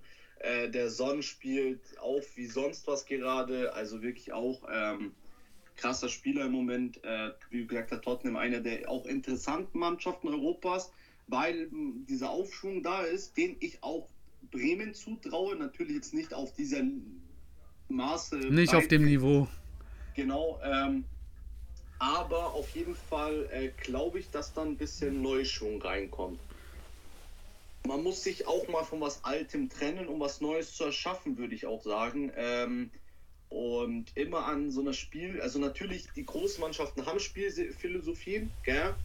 Aber man kann es meiner Meinung nach, wenn man viel gewinnt oder auch nichts zu verlieren hat, im Großen und Ganzen kann man auch mal eine seine ähm, Spielphilosophie auch mal au- aufbrechen und mal was Neues versuchen, um neuen Input zu bringen, ähm, weil man darf auch nicht vergessen, es kommen immer neue Spieler auf den Markt, es werden regelmäßig Spieler achtzehn, neunzehn, zwanzig, ähm, es gibt diverse Philosophien, die auch Spieler zu der Mannschaft perfekt passen, andere passen wiederum nicht hin, ähm, gibt's und das muss man halt einfach so ankreiden, wo ich sage, Bremen, ähm, interessant, vielleicht auch nur eine Eintagsfliege gewesen, man, man darf nicht zu viel erwarten, aber genauso wie Hoffenheim, die sich ein bisschen hochgekämpft haben jetzt, ähm, nach zwei Spieltagen, äh, also interessant, bleibt weiter sehr offen. Hast du hundert Prozent recht und wir werden schauen, wie sich das mit Bremen entwickelt. Ich, was ich wichtig finde für die, dass sie sich auf jeden Fall in der Liga halten, weil wir haben einfach mit Heidenheim, mit Darmstadt, mit auch Bochum, ähm, Mannschaften drin, die für mich eigentlich als Abstiegskandidaten viel, viel gefährdeter sind. Und deshalb sollte es eigentlich sein, dass man einfach diese, ja, ich würde jetzt nicht sagen dreißig-Punkte-Marke, weil die gilt meiner Meinung nach, äh, meiner, meiner Meinung nach nicht mehr äh, seit den letzten Saisons, aber auf jeden Fall so seine dreißig, fünfunddreißig, vierzig Punkte anpeilt, vielleicht auch mehr, man weiß es ja nicht, aber dass man einfach gut und solide äh, durch die Saison kommt, dass man direkte Konkurrenten vielleicht auch besiegt oder halt äh, nicht so viele genau. Punkte gegen die liegen lässt. Und das hatten wir dann auch gegen äh, zwischen Augsburg und Bochum, wo es dann auch vor dem Spiel hieß, direkt am dritten Spieltag, das ist ein sechs-Punkte-Spiel und das Spiel geht zwei zwei aus, die teilen sich die Punkte, stehen auf Platz zwölf und dreizehn, schenken sich nicht viel momentan und ja, ich also ich glaube, du möchtest da jetzt auch nicht unbe- unbedingt viel äh, auf dem Spiel da jetzt irgendwie rumreiten, aber ja, war halt irgendwie ja, ein bisschen so Bundesliga-Brei hat sich das so für mich angefühlt. Ja, also äh, ja, also Asano, starkes Spiel mit zwei Doppelpacken, auch sein Traumtor war mega. Äh, sonst Äh, ja, mir kommt es eher gerade so vor, dass Augsburg irgendwie nicht gewinnen kann.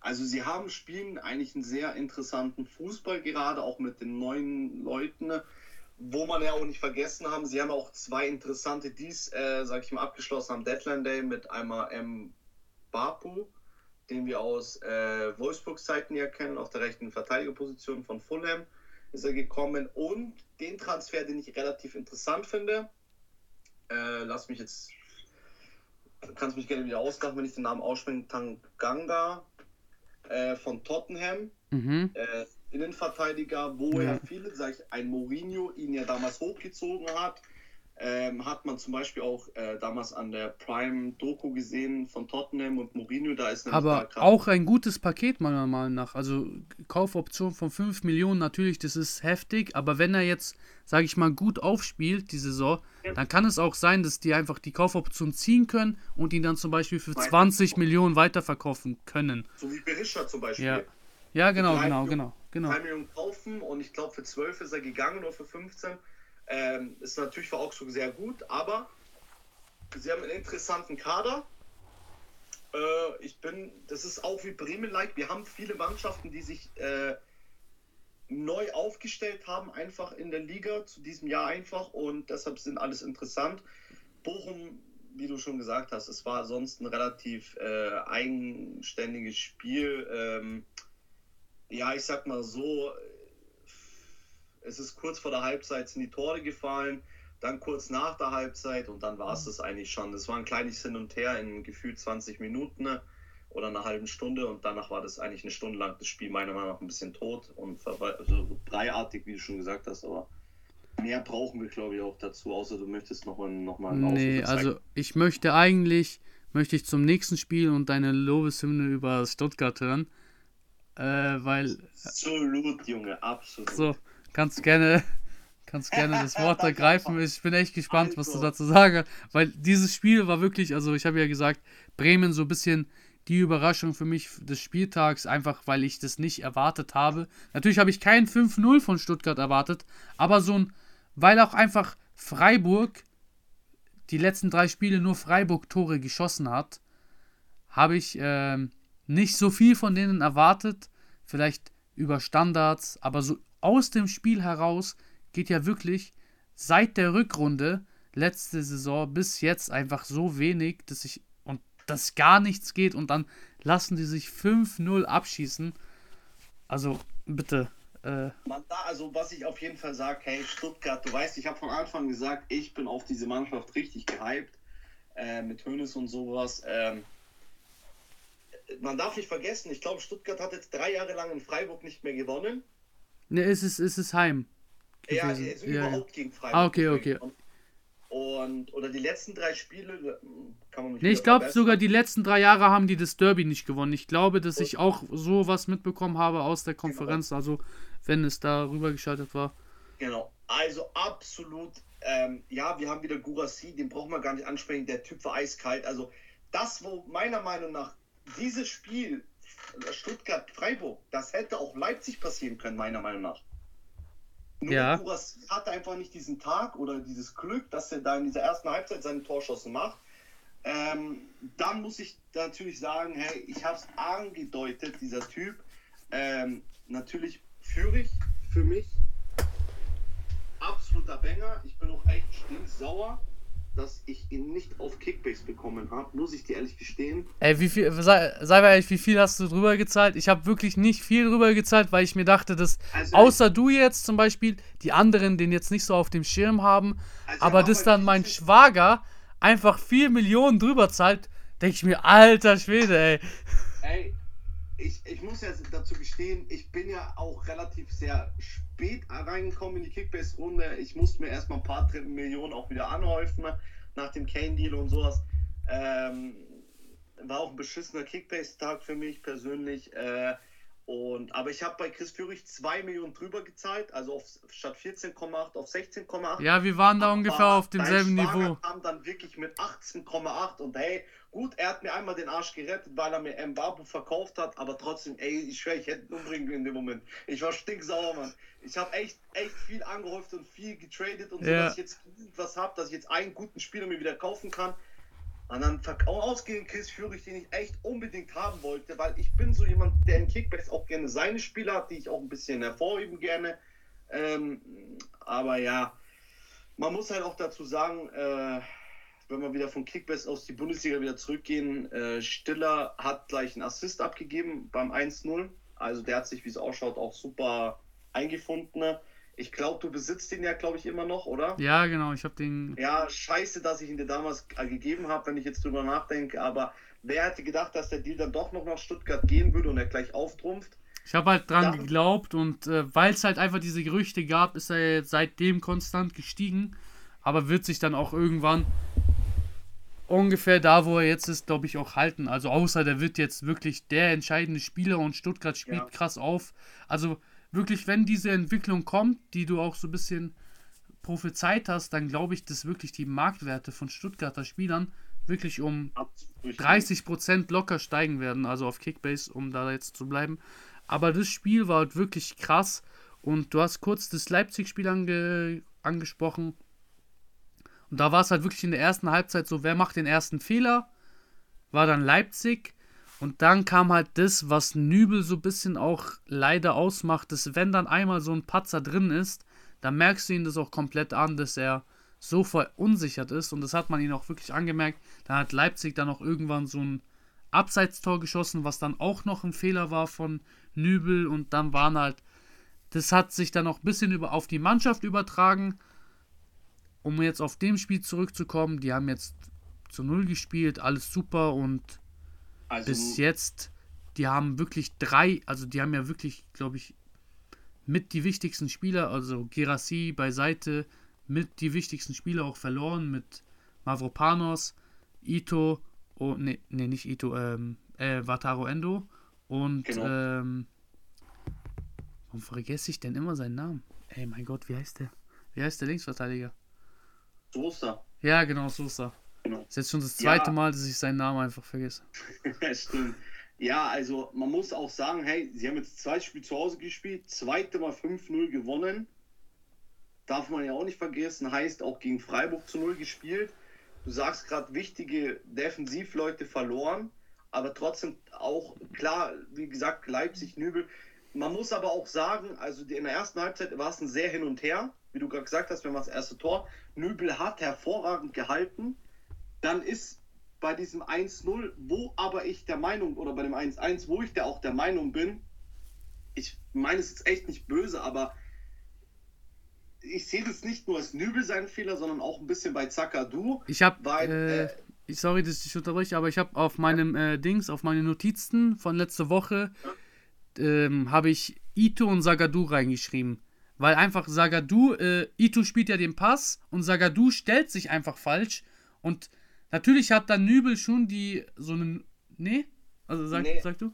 Ich glaube, Zaka, nein, ich bin mir sogar sicher, dass Zagadou, äh, also der Ball auf Zagadou ist, He- Henrichs läuft ihn an und er dreht sich und spielt halt wirklich meiner Meinung nach und ich spiele ja leider auch auf dieser Position und, äh, aber du kannst halt so einen Ball nicht zu deinem Torwart spielen. Ja. Kannst ihn gleich selber ins Tor schießen, ganz ehrlich. Also Nübel hat echt, ich glaube, der hat dann mit voller Wucht versucht, halt irgendwie Wucht gegen Henrichs zu schießen. Henrichs macht's aber auch schlau und tut nicht sich da vorstellen, sondern ja. sein Bein auch zum Tor hin tun. Dass er halt abgefälscht und zum Tor geht wie so eine Bande, ähm, war halt auch intelligent und auch Henrichs ist auch schnell, also auch im Tempo. Ich bin der Meinung, wenn wir über Fehler reden können, können wir über dieses Abseitstor reden. Ähm, das war für mich ein Riesenfehler. Aber diese anderen Tore, sich so auseinandernehmen zu lassen dann in den letzten Minuten, das zeigt natürlich die Qualität auch von Leipzig, aber auch ähm, die Naivität oder auch dieses Junge, sich so auseinanderzunehmen lassen. Und gut, sie haben es jetzt wieder besser gemacht. Man darf nicht vergessen, sie haben, glaube ich, mit Leverkusen die meisten Tore geschossen. Ja. Und da muss man halt sagen, oh, äh, ein Guirassy trifft doppelt. Äh, er hat letzte Woche getroffen, ich glaube beim ersten Spieltag auch. Führig trifft, was mich natürlich persönlich auch sehr äh, lobenswert ist. Aber Freiburg will ich eigentlich gar nicht viel drauf eingehen, weil sich so abschießen zu lassen, äh, da brauchst du gar nicht anfangen. Wir könnten jetzt die ganze Zeit von hinten nach vorne alles aufrollen mit Grifo, mit Lienhardt, mit äh, der, äh, mit Atobolu. Genau. Ähm, und so alles. Aber der Junge ist jung, der macht seine Fehler, das gehört dazu und da darf man eben auch nicht böse sein, ähm, weil er steht halt mit seinen jungen Jahren auch mit Verantwortung jetzt im Tor, wo auch mit Europa auch natürlich mitgeht, äh, und da muss man halt schauen. Also ich sehe auch äh, Freiburg ein bisschen schwarz, ähm, dass sie nicht so überzeugen werden wie letztes Jahr. Das habe ich auch am Anfang ein bisschen so angeteasert, äh, aber äh, Stuttgart war auf jeden Fall, so für mich persönlich, wie gesagt, mit Leverkusen eigentlich die, die zwei interessantesten Mannschaften für mich persönlich.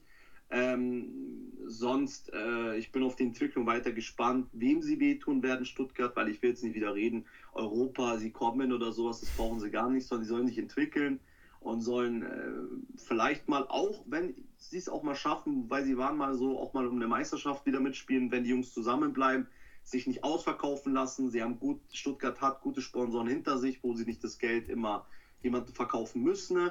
Äh, was man auch sagen muss, ein Guirassy ist auch toll, dass er sagt, hey, er bleibt einfach, genau.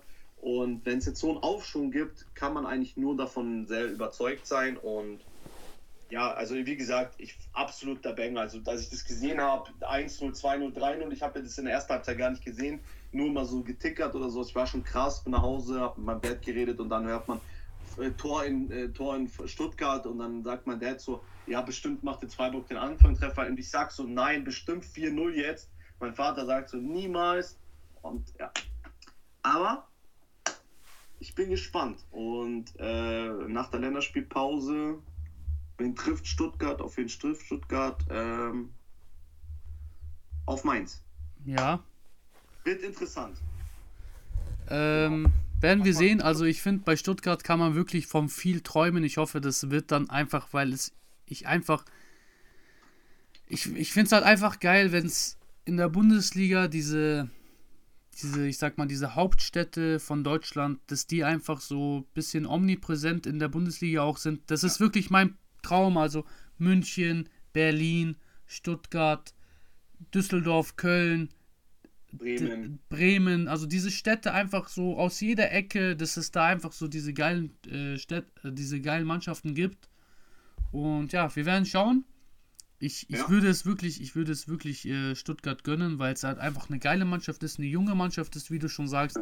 Wenn man die irgendwie zusammenhalten könnte, und ich glaube, wenn es wirklich in so höhere Regionen kommt, ich träume jetzt nicht von Europa oder so, das möchte ich denen gar nicht antun, dass die sich damit, aber halt einfach, wie ich das bei meiner Prognose gesagt habe, dass die eine Saison spielen, wo die einfach nichts mit dem Abstieg zu tun haben, wo auch in der Geschäftsführung alles gut ist und nicht so viel nach außen kommt, dass sich genau. nicht wieder irgendwie gegeneinander gestellt wird und Gruppierungen gegründet werden, dann sehe ich echt ein sehr, sehr geiles Projekt in der Bundesliga, das halt auch einfach von einer Traditionsmannschaft ist. Du sagst, die haben eigentlich genügend Geld, auch mit Mercedes et cetera im Rücken, also jetzt nicht komplett im Rücken, aber weil es halt einfach die Mercedes-Stadt ist. Und ja, und vielleicht ist es dann auch der Grund, dass man viele Spieler, vielleicht auch ein Guirassy, davon überzeugen kann, äh, im Verein zu bleiben, weil die halt einfach sehen, hey, es geht gerade nach oben und vielleicht können andere äh, Platzierungen mit der Mannschaft möglich sein, auch vielleicht Europa nächste Saison, vielleicht auch diese Saison, wir wissen es ja nicht, oder die stürzen halt ab, es kann wirklich, weiß man nicht, aber ich finde, die haben sich sehr gut, äh, also mit Ben Stiller hat man, äh, Ben, oder? Ben Stiller? Angelo. Angelo Stiller, ja. ja. Mit Angelo Stiller hat man sich jemanden dazugeholt, der wirklich mit Carasso zusammen, das ist, das wird ein sehr gutes Mittelfeld, so auf dem Papier, und ja, kommen wir zu... Eine Sache ja, wollte ich noch sagen zu Stuttgart, weil du es gerade angesprochen hast. Ähm, nur kurz am Rande. Es sind zwar fünf Treffer gefallen, zwei Führig, einmal Milo und zweimal Guirassy. Aber alle fünf Tore sind von fünf verschiedenen Assistgebern gegeben. Also auch Carasso eins, Stille eins, John eins, ähm, ja, die anderen zwei sind jetzt entfallen. Aber wenn man drüber nachdenkt, also es waren wirklich das ganze Offensiv, äh, meiner Meinung nach vielleicht auch sogar, äh, aber es waren wirklich, die ganze Mannschaft war an diesen Toren beteiligt und das fand ich gut. Aber du gibst an, welches Spiel wollen wir als äh, nächstes? Das nächste Spiel wäre halt einfach das Topspiel vom Samstagabend. Äh, Mönchengladbach gegen den F C Bayern München und sie besiegeln ein bisschen, also beziehungsweise sie besiegen ein bisschen ihren Gladbach-Fluch. Sie gewinnen in Gladbach. Ich habe jetzt gar keine Statistik draußen. Ich weiß auch nicht, wann sie das letzte Mal in Gladbach gewonnen haben. Ich weiß nur, das letzte Spiel ging unentschieden aus. Das war ja das mit der Upamecano-roten Karte in der Rückrunde. Davor, glaube ich, die Saison haben sie, glaube ich, verloren. Ich kann mich dann nur noch an das D F B-Pokalspiel erinnern, wo sie irgendwie vier null oder fünf null abgeschossen wurden. Also, ich habe es auf jeden Fall so in der Erinnerung, dass sie lange nicht mehr in Gladbach gewonnen haben. Also überhaupt das letzte Mal, dass Bayern gewonnen hat gegen Gladbach, war am achter Mai zweitausendeinundzwanzig. Und da hat Bayern in Bayern sechs, also in München sechs null gewonnen. Aber das letzte Mal in Gladbach haben sie zweitausendneunzehn erst, ge- haben sie fünf eins damals gewonnen. Also auch schon, man muss sagen, Gladbach hat gegen Bayern oft Punkte geholt, die andere nicht geholt haben. Und ah ne, ich sehe, glaube ich, äh, ich glaube, ich muss dich da korrigieren, äh, dreizehnter sechster zweitausendzwanzig, zwei eins. Äh, ah ne, nee, nee, sorry, sorry, nee, nee, sorry, sorry, sorry, sorry, du hast recht, ja, ja, nee, du hast recht. Du hast recht, das war... Also, ich weiß nicht, hast du das Spiel gesehen? Ich habe das äh, Spiel, ich sag mal so, ich habe es gesehen, aber weil ich halt einfach mit meiner Verlobten unterwegs war, war ich jetzt nicht die ganze Zeit äh, so. Ich habe das Spiel gehört und gesehen, also immer mal wieder drauf geschaut, aber viel auch einfach eingesteckt im Handy und äh, dann gehört und war ein ausgeglichenes Spiel. Ich fand, Gladbach hat eigentlich eine ordentliche Leistung abgeliefert. Aber äh, ja, die Münchner dann eigentlich auch sehr, sehr, wie soll ich das sagen, nicht eiskalt jetzt vor dem Tor, aber mh. Ja, also ähm ja, sie hatten, sie hatten viele Chancen, sie hatten die besseren Chancen. Also X G-Wert ist da null Komma dreiundvierzig zu zwei Komma zwei. Ja. Ich ja, also ich habe das Spiel live verfolgt, also wirklich komplett angeschaut und äh, weil wir ja auch über Gladbach geredet haben, weil ich ja äh, sehr über, so, so sag ich mal so, so sehr interessant Gladbach hier im Moment finde, weil sie ja ein neues Team und alles sind. Ähm, also ich muss, wenn, wenn ich positive Sachen über Gladbach sage, sage ich auf jeden Fall der Torwart, dieser Nikolas. Hey, der hat eine Leistung abgegeben. Also ich weiß nicht, ob Omlin auch so gut gehalten hätte wie dieser Nikolas. Das ist auch aber auch eine Liebesgeschichte ein bisschen. Ein Gladbacher Torwart im Spiel gegen Bayern, dass der groß aufspielt, das ist wirklich so eine... Also wir hatten das jahrelang mit Jan Sommer, der wirklich seine Saisonleistung jedes Mal gegen die Bayern ausgepackt genau. hat. Zweimal in der Saison war der fast schon unschlagbar. Und also war wirklich wie bei Tsubasa, wie hieß der Torwart von Tsubasa? Ähm, Wakabayashi. Ja, genau, dass der wirklich so sich äh, vom Pfosten äh, irgendwie abprallen lässt, um dann rüber zu springen. Also wirklich so, das sind die Gladbacher Torhüter für mich immer gegen die Bayern. Also auf jeden Fall Nikolas hervorragend. Äh, man muss die Abwehr auch sagen, also man muss auch sagen, ich glaube, Friedrich hat in der zehnten zwölften Minute auch einen Lattenkracher äh, abgegeben, bevor Bayern, glaube ich, überhaupt einen effektiven Schuss hatte. Ähm, und der Kopfball von Itakura abnormal perfekt gemacht. Also besser kannst du einen Kopfball gar nicht machen. Äh, man muss ja auch über, über die Standards wieder reden, die ja Gladbach ja dann gemacht hat, muss man ehrlich gestehen. Ähm, das ist auch das eins null. Äh, So, jetzt kommen wir zu dem Spieler. Ähm, Julian Weigl.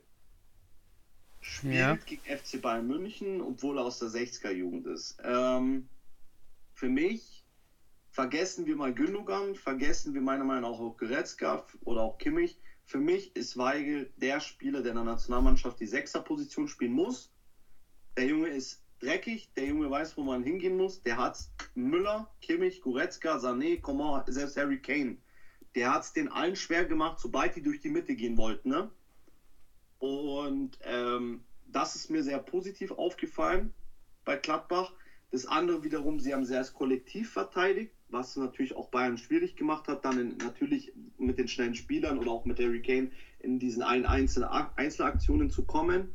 Ähm, was ich aber persönlich absolut krass gefunden habe, war ein Konter von Gladbach. Dieser Ngumu. Mhm. Okay.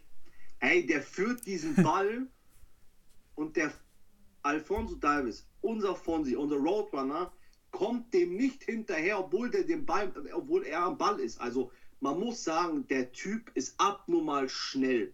Dass nicht mal der Fonsi ohne Ball ihm hinterher, also natürlich hat er ihn irgendwann eingeholt, aber da war so viel Raum noch, den er zu überwinden hatte. Ich schau mal, ähm, wer den Topspeed hatte in dem Spiel, aber ja. Lass mich äh, teilen. Ähm, dann muss ich sagen, ich puh, sah jetzt eigentlich nichts danach aus. Also bis zum eins eins ähm, war eigentlich alles relativ okay. Das hat natürlich auch Sané sehr schlau und intelligent gemacht, das eins eins. Ähm, dann muss ich ehrlich gestehen, ähm, ha, kurz nach der Halbzeit, ich glaube so sechzigste, siebzigste Minute, es wird gewechselt. Es gibt einen Stürmer bei Gladbach, der ja aus der Bayern-Jugend ist. Ranos, glaube ich, heißt der, wenn es mich nicht täuscht. Ja, genau, ja, den hast du damals auch äh, zur Vorschau, also Bundesliga-Vorschau auch angesprochen gehabt, dass der genau. sehr ähm, gut sein soll. Ich habe nämlich, also ich und mein Dad haben zusammen angeschaut, das Spiel. Ähm, ich habe ehrlich gesagt, äh, entweder trifft Ranos gegen Bayern, so ein bisschen Märchen-like, wie du schon gesagt hast, ja. mit den Tochtern. So, er trifft gegen seinen Ex-Club auch noch, wie viele Spiele das ja eher gerne gemacht haben. Ähm, weil er ja gegangen ist. Mein Dad hat gesagt, der Tell kommt ins Spiel und der Tell macht das Tor. Er hatte recht, ich hatte Unrecht. Gut, Fußballgott hat Tell eher die Chance gegeben.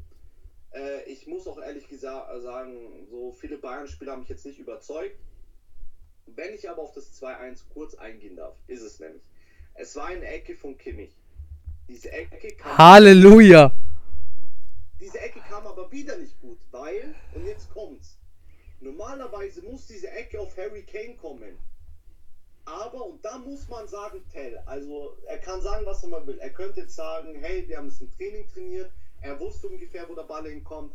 Aber er könnte auch sagen, ey, ich weiß, wie beschissen Kimmich die Ecken schießt, ich will auf Kane schießen, also habe ich den Platz hinter Kane genommen und hau den Ball einfach rein. Also man kann es so und so sehen, äh, für mich wieder sehr überhaupt nicht überzeugend gewesen. Kimmich wieder mit seinen Ecken, also die waren sehr schlecht, die Standards wieder von ihm. Ähm, und das Letzte, was ich noch dazu sagen möchte, ist, also Konrad Leimer ist rechter Verteidiger. Jetzt oh. bin ich gespannt. Was hast du gesagt? Oh. Konrad Leimer ist rechter Verteidiger. Ich finde top. Wow. Ja. Also, okay, gut, dann sind wir der gleichen Meinung. Scheiß auf Masuri. Tut mir jetzt leid, Leimer, dass ich das sagen muss, aber äh, Conny, der Junge, ey, was auch wie der mit Sané gespielt hat. Ey, ich meine, ey, seit wann ist der, der so schnell? Crazy. Seit wann ist der so schnell? Ich wusste nicht, ich dass, gedacht, ich wusste nicht dass der so schnell ist. Ey, ich, ich sehe da, wie der, wie der von der vom eigenen Tor zum gegnerischen Tor rüberrennt, wo ich mir denke, Alter, seit wann ist der so schnell? Das ist doch seine, das ist seine Rolle einfach. Also ich glaube, ich schätze ihn auch so ein, dass wenn jetzt Tuchel zu ihm sagt, hey, ich kann dir keine Spielzeit garantieren, aber ich sehe in dir den, vielleicht einen Rechtsverteidiger, du hast Übersicht über das ganze Spielfeld von da, kannst das Spiel da auch mit aufbauen und äh, kannst dir von da aus sehr viel Spielzeit auch einfach äh, ansammeln. Und wenn ich dich brauche irgendwie im Zentrum, dann spielst du auch mal. Aber ich finde wirklich, also nach der Einwechslung, wann war, was war das zweite, äh, letzte Spiel von Bayern, da wurde er eingewechselt, da hat er mir auch schon echt gefallen als, als Rechtsverteidiger. Aber jetzt in dem Spiel wirklich, crazy. Das ist, war wirklich so eine Überraschung, also was heißt Überraschung?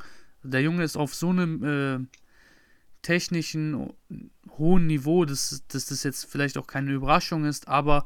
Schau mal bitte hier auch seine Heatmap, dass er als er wurde als Rechtsverteidiger eingewechselt Und der dunkelste Punkt ist wirklich vor dem Strafraum der Gladbacher und äh, vor der Mittellinie. Also hier... Ja, also eigentlich alles, wo du eigentlich stehen musst. Ja, aber genau. Nicht, vielleicht nicht als rechter Verteidiger eigentlich. Genau, eigentlich also, man würde denken, das ist irgendwie seine Heatmap als rechts, Rechtsflügelspieler. Flügel. Also für mich gab es, also man hat, ich habe gesehen, er hat ein gewisses Tempo am Tag gelegt, das muss man sagen, bei dem letzten Spiel Leipzig gegen Bayern, weil da hat der Goretzka und Kimmich eigentlich ihre äh, Schranken in die Schranken gewiesen als zentraler Spieler.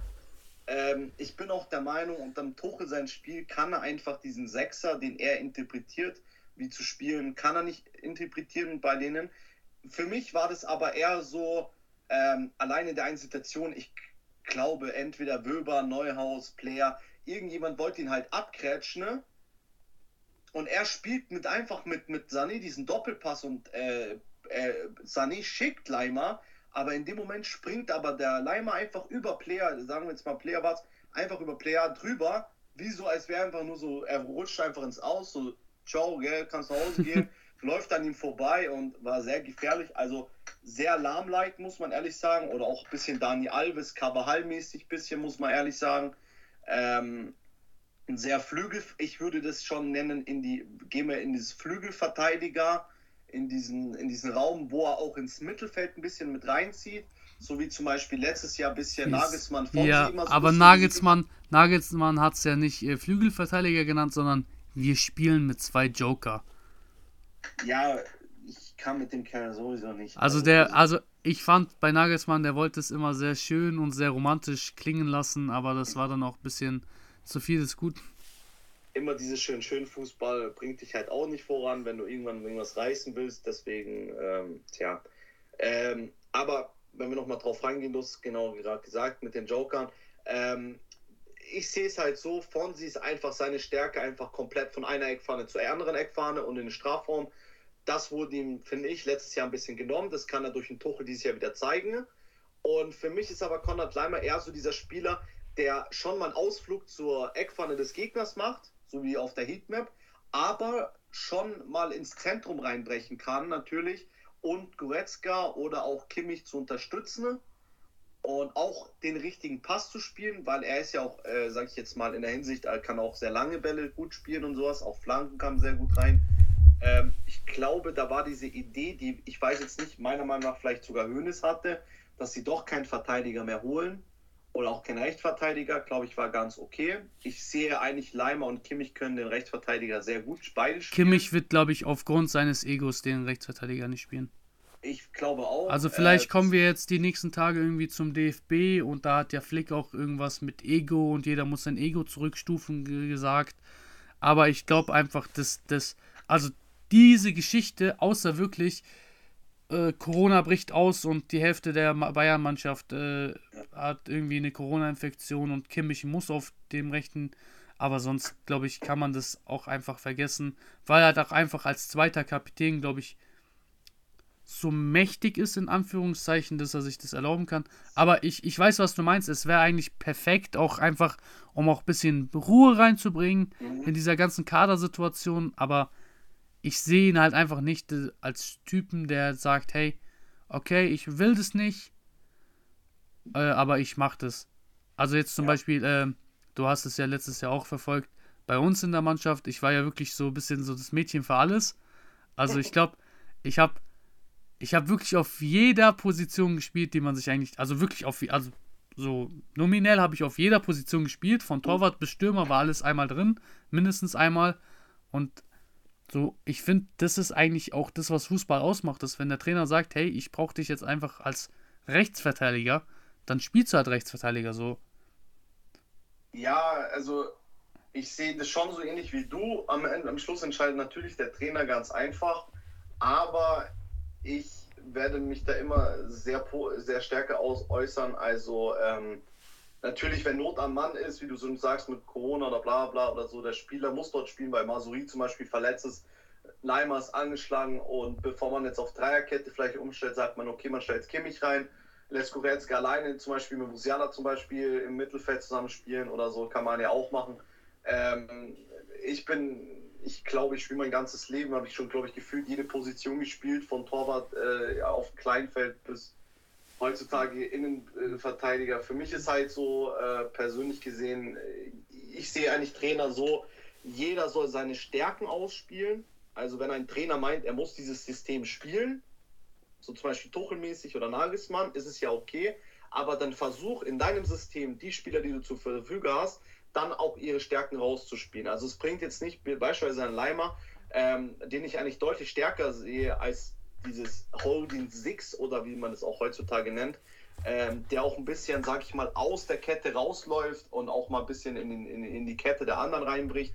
Ähm, das siehst du bei Tuchel-Spiele, finde ich, jetzt nicht so sehr. Also das habe ich jetzt auch nicht bei Chelsea oder bei äh, Paris gesehen, muss man ehrlich sein, äh, dass jemand mit so einem Tempo gekommen ist aus der Tiefe, aber diese Stärke kann natürlich Leimer dann wieder auf der rechten Seite, auf der rechten Verteidigerposition zeigen. Und meiner Meinung nach, ähm, der Junge äh, nominiert sich, ganz klar, äh, wo ich jetzt Masuri nicht schlecht reden möchte, aber ich kann mir auch Konrad Leimer auf der linken Seite vorstellen, dass er dieser inversäre Spielmacher ist, also inversäre Außenverteidiger ist, Lahm-mäßig, damals zu den Zeiten, wo Lahm mhm. linker Verteidiger gespielt hat. Ähm, deswegen kann ich mir das ganz gut anschauen. Ähm, ähm, kurz nochmal, äh, ich glaube, zum Spiel äh, haben wir jetzt eigentlich genug gesagt. Klar. Ähm, was ich nochmal sagen wollte, weil du das auch sehr gut angesprochen hast mit Tuchel, weil er jetzt immer wieder betont hat, ich möchte die Holding, Holding Six haben. Ähm, hätte auch fast geklappt mit dem Fulham-Wechsel. Ähm, hat dann irgendwie doch nicht geklappt. Das war so ein bisschen... Fulham hat keinen Ersatz gefunden für den Spieler, aber darauf möchte ich gar nicht eingehen, sondern was du sehr gut gesagt hast, ist, dass man die ähm, ja einfach die Stärken ausspielen sollte, und das fehlt mir ein bisschen. Ey, wir haben mit, mit Tuchel einen Trainer, der die Champions League gewonnen hat, mit einem Kader, das rechne ich ihn immer noch sehr hoch an, mit einem Kader, der nicht für ihn gemacht wurde. Das heißt, man sieht, der kann das, der kann Spieler, die er vielleicht gar nicht haben will, mit, für, mit bei denen er gar keine Verfügung sieht, mehr oder weniger, weil einfach ein, es, es war Chelsea, diese, dieser Kader wurde für Lampard erstellt, Lampard wurde rausgeschmissen, ein toter Kader wurde wiederbelebt von Tuchel, der hat mit denen die Champions League gewonnen, die waren wirklich super stark, also es war wirklich, also es war, es gab wenige Mannschaften, und ich bin Real Madrid-Fan, seitdem ich denken kann, wirklich mit vier, fünf Jahren, und es gab wenige Mannschaften bis jetzt, und ich habe Guardiola, Barcelona erlebt und wen auch immer. Es gab wenige Mannschaften, bei denen ich als Gegner von Real Madrid gedacht habe, boah, das wird schwer. Und das also, war wirklich, Tuchel, Chelsea war eine Mannschaft, die wirklich so eklig zu bespielen war, und äh, was mein Punkt ist, lange Rede, kurzer Sinn, aber mein Punkt ist einfach, mir fehlt bei der Tuchel-Ära in Bayern, beziehungsweise jetzt seinen Stint, den er mit den Bayern hat, fehlt mir, dass er sagt, hey, ich habe jetzt dieses Spielermaterial, und das ist beim besten Willen, ist es nichts Schlechtes, also es gibt viele Trainer, die sich diese Spieler wünschen würden, und dass du immer wieder sagst, Holding Six, Holding Six, Holding Six, hey, dann mach dir halt deine Holding Six oder mach das Beste draus, was deine Spieler dir hergeben, und wenn du halt, also, ja, sorry. Nee, also ich, ich wollte es jetzt auch nicht unterbrechen, ich gebe dir auf jeden Fall recht, also ich sehe es auf einer Seite so, ähm, wie du schon sagst, bei Chelsea, er kann was mit einem Kader, der gar nicht viel zusammengebaut ist, muss man ja bei Bayern jetzt auch sehen. Konrad Leimer wurde auch für eigentlich Nagelsmann geholt, äh, Grafenbech zum Beispiel. Ähm, ich bin der Meinung, wenn dann einer, wenn Tuchel dann schon sagt, hey, ich möchte einen Spieler, einen Spieler, lassen wir mal Kane weg, weil Kane einfach der Typ ist, der Bayern brauchte wieder einen Neuner, darüber braucht man nicht reden. Aber wenn man dann sagt, okay, sie haben ihn Kim geholt, okay, fünfzig Millionen, kann man darüber reden. Aber ich bin der Meinung, wir haben lange darüber geredet. Er hat ja nicht gesagt, so drei, vier Tage vor Schluss, weil irgendjemand gegangen ist, sondern er hat schon lange gesagt. Ich finde, Tuchel macht seine Arbeit relativ ganz gut, ähm, besonders wenn man dann Sané anschaut. Wer mir ein bisschen leid tut, ist zum Beispiel De Ligt. Der fällt ein bisschen raus gerade. Verstehe ich gar nicht. Ja, ich glaube, es ist in der Hinsicht so, wie Van Gaal damals gesagt hat, bei, ja, bei seiner W M-Nominierung. Ähm, ich bin der Meinung, dass vielleicht De Ligt nicht der Verteidiger ist, den Tuchel nämlich sieht, obwohl den ich schon so sehe, oder auch viele andere, auch Experten, ähm, er ist ein schwieriger Charakter, glaube ich, Tuchel selber. Ich glaube, wenn alles läuft, alles cool ist, ist okay, aber man kennt dieses Mainzer Video, wie er zum Beispiel sagt, wen spielst du eigentlich, mhm. wo hast du Spiel gelernt und sowas. Also ich glaube, er ist nicht so ein ganz einfacher Mensch oder einfach gesehen, ähm, weil er einfach eine Spielidee hat und die will er umsetzen, aber nicht drauf so erpicht ist wie Nagelsmann, dass jedes kleinste Teil äh, in Rädchen passen muss, yeah. dass sein Zauberspielzug zum eins null führt, sondern die Jungs auch ein bisschen kreativ sein lässt. Ähm, aber eine Sache möchte ich negativ ankreiden, äh, Tuchel, und das ist Grafenberg. Es interessiert mich auf gar keinen Fall, ob äh, hier Leimer gut spielt oder sonst was. Hey, dieser Typ ist einer der besten jungen Mittelfeldspieler in ganz Europa. Real wollte ihn, City wollte ihn, Liverpool wollte ihn, alle wollten ihn. Bayern hat ihn für dreißig Millionen bekommen. Sie haben dieselbe Kohle ausgegeben wie Kamavinga. Weißt du, ich meine? Ja. Gut, okay, Real hat mit Kamavinga gemacht, was sie wollten. Ich hätte es echt nicht gewundert, wenn sie ihn echt ins Tor noch stellen. Weißt du, ich meine? Aber ähm, der Junge hat seine, er hat wenigstens eine Chance bekommen zu spielen. Kamavinga hat bei der W M linker Verteidiger gespielt und Tchouaméni hat Sechser gespielt mit den anderen. Also man muss auch sagen, man muss auch dankbar sein für das, was man bekommt, aber Grafenberg hat ja das gar nicht mal bekommen. Ich bin der Meinung, ein Teller hat viel mehr Minuten bekommen als ein Grafenberg manchmal. Ähm, ich habe äh, in meinem, ähm, also ich höre fünfzig plus zwei, kennst du den Podcast? Mhm. Ja, und ja. da sagt, äh, da hat Nico Heimer gesagt, ähm, was ein schönes Zitat ist, ein, und nee, nee, sorry, sorry, das war nicht, äh, das war bei äh, Reifes Live, kennst du Reifes Live? Ja. Ja, da sagt er, der hat gesagt zum Thema Grafenberg, du musst gut sein, damit du spielst, aber um gut zu sein, musst du spielen. Ja, genau. Und das ist das, was ich damit sage. Hey, es haben jetzt so viele Mannschaften. Denken wir an Renato Sanchez, denken wir an Xavi Siemens. Nehmen wir mal die zwei bitte als Beispiel, die ähnliche Spieltypen sind, ähnliche Positionen. Hey, die wurden von ihren Vereinen nur ausgeliehen, ohne Kaufoption. Und ich verstehe es nicht, dass man einen Grafenberg dann verkauft. Also, wenn man eine Rückkaufaktion macht, dann würde ich es verstehen, aber gar nichts und den Kerl einfach so, weißt du, so jetzt ein Jahr lang bei uns, oder ich glaube, der war, war sogar zwei Jahre da. Nee, das war jetzt das erste Jahr. Also, weil Masraoui ist ja auch letztes Jahr gekommen und da ja. waren es ja diese zwei Wunderkinder von Ajax, die jetzt bei Bayern hoch aufspielen sollen. Haben, hat bei beiden jetzt noch nicht so geklappt. Aber wie ich du sagst... Aber Grafenberg ja. hat null Chancen bekommen. Also nicht von Nagelsmann, auch nicht von Tuchel. Und, aber ich fand, Tuchel hat ihm nicht mal die Chance in den Vorbereitungsspielen gegeben. Also es hat wirklich die ganze Zeit nur Kimmich und Leimer, äh, Kimmich und Leimer gespielt. Und wenn er dann gekommen ist, ist Goretzka zuerst gekommen und dann kam er. Und ich bin der Meinung, ey, nicht umsonst hat man ihn zu den größten Spielern Europas gemeint, als Jugend, als, zum Beispiel als Golden Boy oder sowas. Ähm, er ist ein großgewachsener, zentraler Spieler, bisschen Felix Nemscher-Mäßigkeit, finde ich so ein bisschen. Ähm, aber ganz ich ehrlich, ich bin, sogar... maßlos, ich bin maßlos enttäuscht von Teil ähm, von Bayern, weil sie reden immer, warum sie dann diese Spieler nicht bekommen, wenn sich dann ein Bellingham gegen Bayern entscheidet oder so. Da frage ich mich so, hey, ihr macht's doch so einen Scheiß mit denen, jetzt geht der Nächste dorthin, dann verstehe ich es auch. Hey, ich würde es verstehen, wenn wenn wenn es ein krasses deutsches Jugendtalent geben würde, das auf der Position spielt und man gibt ihm eher die Chance, weil es eine deutsche Mannschaft ist. Das würden die Holländer mit Grafenberg ja auch, haben sie auch gemacht. Aber ähm, es gab im Moment nichts. Goretzka und Kimmich sind in ein richtiges Tief gefallen, lange Zeit. Und anstatt man den Kerl einfach, einfach spielen lässt und wenn man es ist, ja, was soll er denn falsch machen? Wie bei Tell, mit dem sie umgehen, machen sie bei Grafenberg nicht, obwohl da vielleicht zwei, drei Jahre nur Unterschiede sind. Von dem verlangen sie das, von dem verlangen sie das. Und dann, wenn du aber siehst, Leute, die älter sind, machen, was sie wollen und tun ihr Ego vorschieben. Es ist okay, wenn du als, ein Ego hast als Fußballer. Das musst du haben, meiner Meinung nach, weil du willst der Allerbeste sein, du musst der Allerbeste sein, weil es ist auch immer noch ein Job und es spielt nur elf Leute und du sitzt auf der Bank und wenn du ausgewechselt wirst, ist es nicht so wie bei uns im Amateurbereich, dass du wieder reinkommst, sondern du kannst duschen gehen. Ähm, und das sind diese Momente, wo ich einfach sage, ähm, das ist auch manchmal, wie gesagt, mental nicht so einfach. Und ich finde dasselbe so auch Mukoko-like. Das sind alles so Momente, wo du einen Spieler wirklich kaputt, jungen Spieler kaputt machen kannst, wenn er das falsch aufnimmt. Ich finde es schade, dass man einen Liverpool stark gemacht hat mit so einem Transfer, weil ich kann mir mit Trent Alexander-Arnold, äh, Dominik Szoboszlai und Grafenberg haben sie ein abnormales Dreier-Mittelfeld mit McAllister, mit auch noch einem Regisseur wie Thiago oder sowas. Ähm, deswegen sage ich dir ganz ehrlich, ich weiß nicht, ob man das hätte machen müssen. Vielleicht nur auf Laie, genauso wie Xavi Siemens oder vielleicht auch Renato Sanchez. Ähm, aber komplett hergeben, weiß ich nicht. Also ich glaube auch, und das bin ich der Meinung, ich kann mir vielleicht auch vorstellen, ähm, dass Gravenberch, wenn man ihm eine ehrliche Chance gegeben hätte, vielleicht hätte der Gravenberch sogar diese Holding sechs für Tuchel gespielt. Ich bin mir sicher.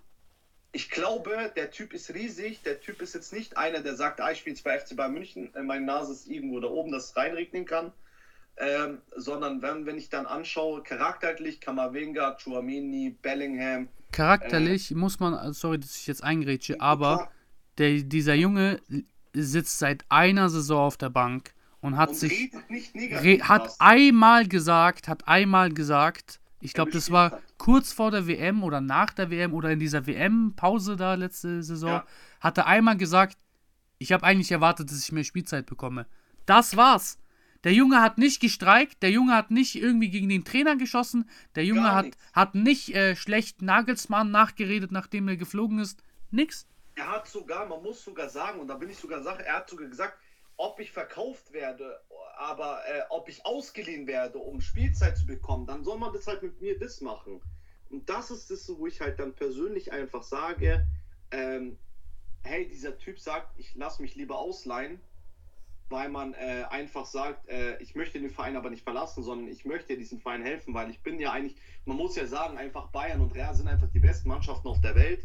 Punkt. Ähm, ungelogen einfach, das sieht man einfach in den Titeln, als scheiß mal auf, meiner Meinung nach auf City und sowas, ähm, weil sie jetzt mal ein paar gute Jahre haben, und noch Haaland und De Bruyne und sowas, aber ähm, äh, wenn du dort, dort angekommen bist, so der eine träumt vom weißen Ballett, der andere träumt von La Bestia Negra, der träumt von roter Farbe, der andere von weißer Farbe, es ist scheißegal im Endeffekt, sie spielen im Fußball-Olymp und sie wollen dort nicht weg und das ist einfach diese Sache, wenn du dann diese jungen Spieler dann einfach für mich wie Müll, wie Müll behandelst, ihn holst, ihm keine gescheiten so- Chancen und alles gibst, finde ich es ein bisschen traurig. Aber jetzt habe ich mich persönlich ein bisschen in Rage geredet wegen Grafenbeck.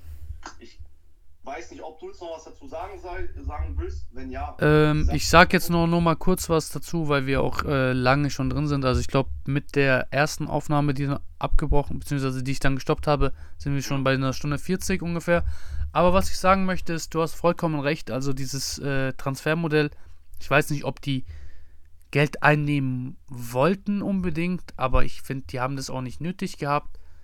Ähm, du hast vollkommen recht, also selbst wenn man den verkauft hätte, man hätte sich locker in dem Vertrag irgendwie für, sagen wir, für fünfzig Millionen eine, ein Rückkaufrecht äh, für die, sagen wir, keine Ahnung, äh, im ersten Jahr vierzig Millionen Rückkaufrecht und im zweiten Jahr fünfzig oder sechzig Millionen, aber falls der Junge wirklich zündet, willst du ja trotzdem noch irgendwelche Aktien für den haben. Oder leih den aus für zwei Jahre. Mein Gott, äh, verstehe ich auch nicht. Und wie oft möchte Bayern noch ein vielversprechendes äh, Mittelfeldjuwel zu sich holen, ohne jeglichen Plan?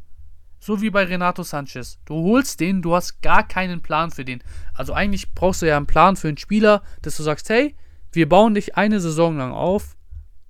Und danach, äh, kommst du immer wieder rein als Rotationsspieler, als kommst hier mal rein, wir testen dich, wie hoch dein Niveau ist. Vielleicht ist das Niveaugefälle auch noch viel zu hoch für, von der Bundesliga, also von äh, äh, Eredivisie auf Bundesliga, aber ist schwierig zu sagen.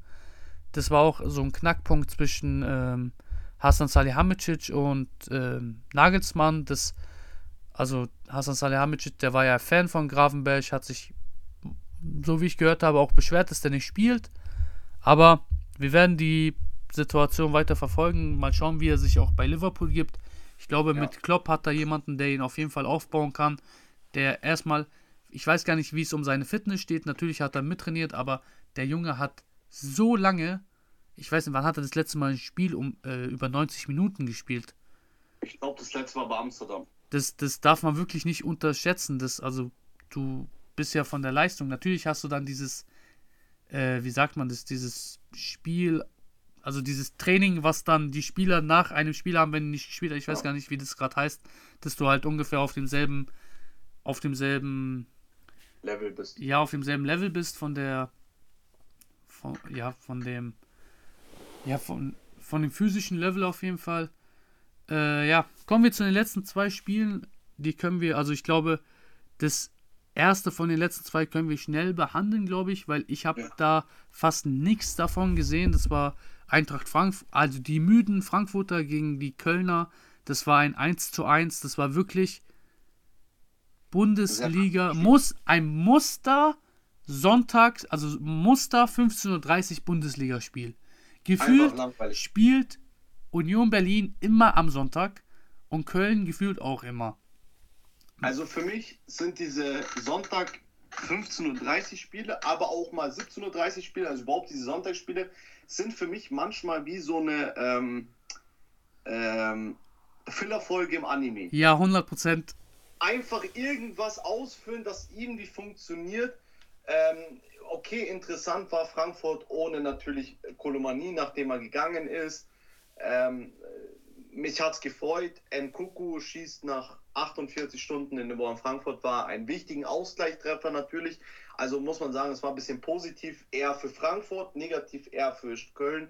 Ähm, aber sonst ist es für mich eigentlich ein bisschen, äh, ja, eine komplette Füllerfolge gewesen am Frankfurt. Ja, dann kommen wir mal ähm, zu auch teilweise, das war das so, wenn du auf so einem Anime-Guide-Seite bist und dann schaust du so, ob diese Folge Filler oder nicht ist, dann steht da so Mixed Filler, Mixed Cannon und das war dann so Union Berlin gegen R B Leipzig.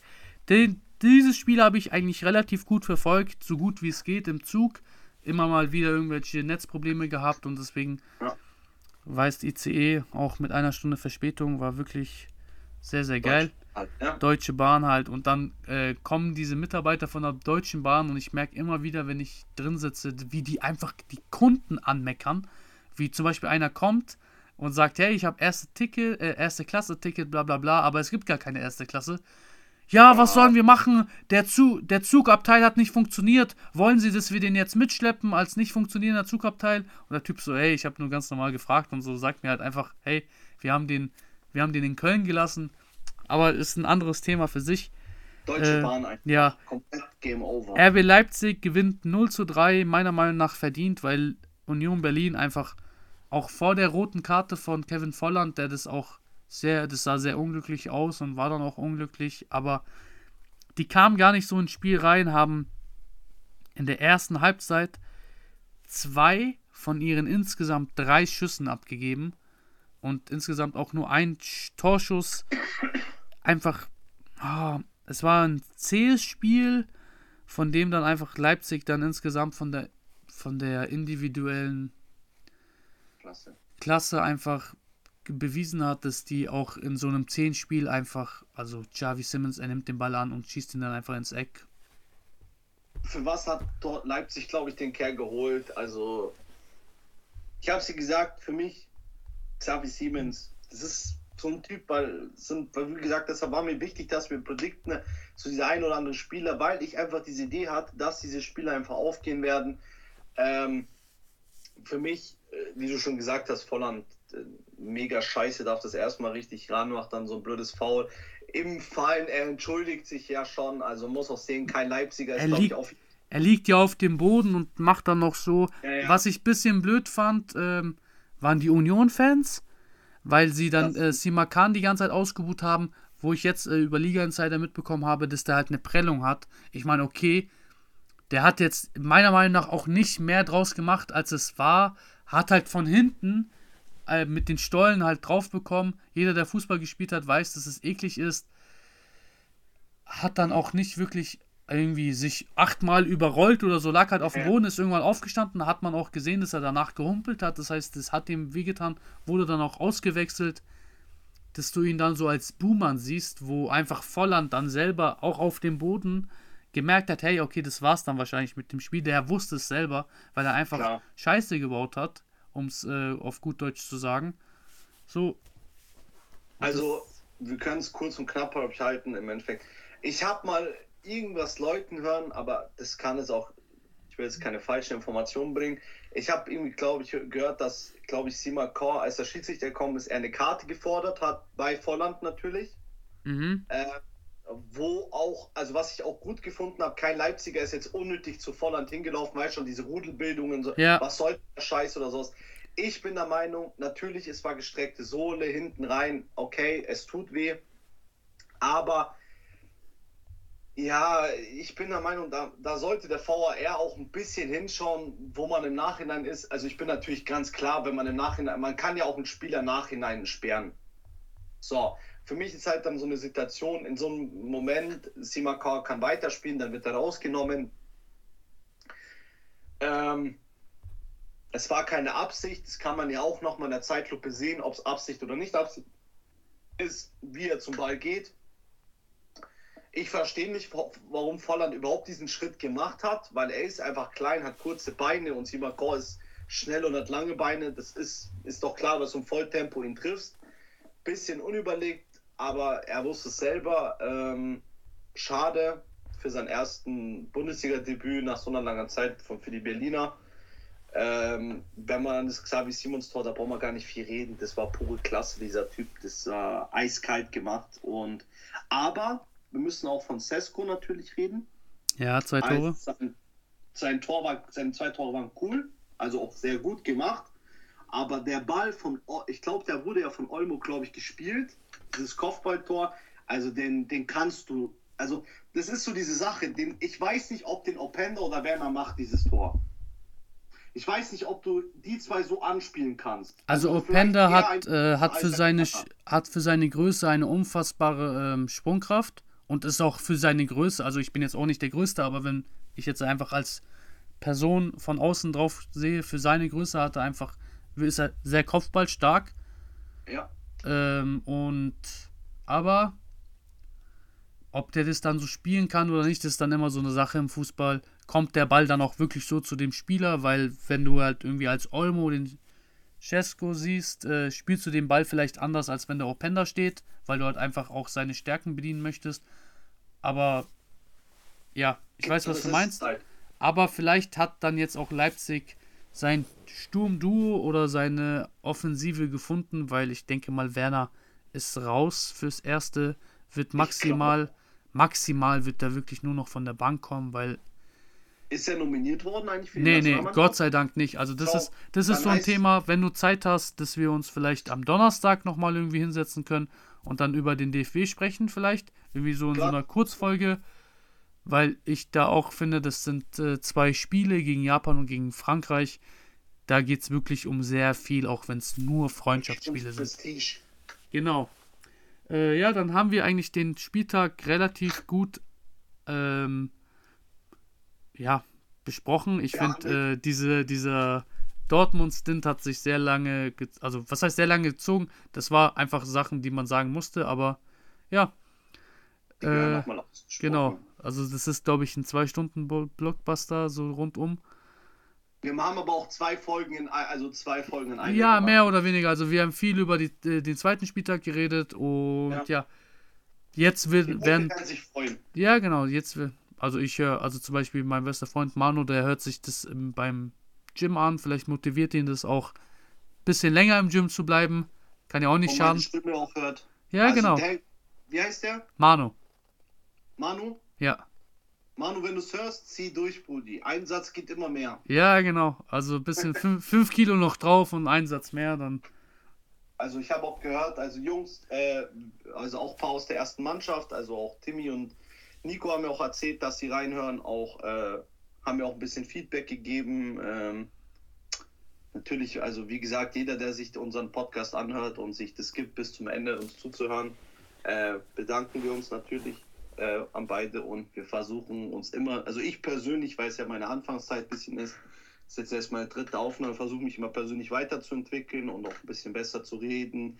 Ähm, genau, also, wir bedan- also wie gesagt, jeder, der sich reinzieht, danke euch. Und ja, jeder hat, jeder hat, glaube ich, irgendwie in, seinen, in seiner Art und Weise zu reden immer irgendwelche Redewendungen, die er mit drin hat. Bei mir merke ich das immer wieder, dass ich zum Beispiel Sätze mit und ja beende. Da muss ich mhm. immer extrem drauf achten, dass ich wirklich, weil, weil man einfach viel in diesem, ja, diese, also man hat ja im Alltag sehr viele sinnlose Dialoge, also sinnlose Dialoge, sage ich mal, wo man einfach, einfach leicht vor sich hinreden kann Und selten hat man diese, man sagt ja, am Tag gibt es immer diese zehn ernsten Minuten. Ja. Und ja, vielleicht hatte ich jetzt einfach viel zu lange Pause von Uni et cetera und hatte nicht so viele ernsthafte Gespräche oder Gespräche mit sehr viel Inhalt.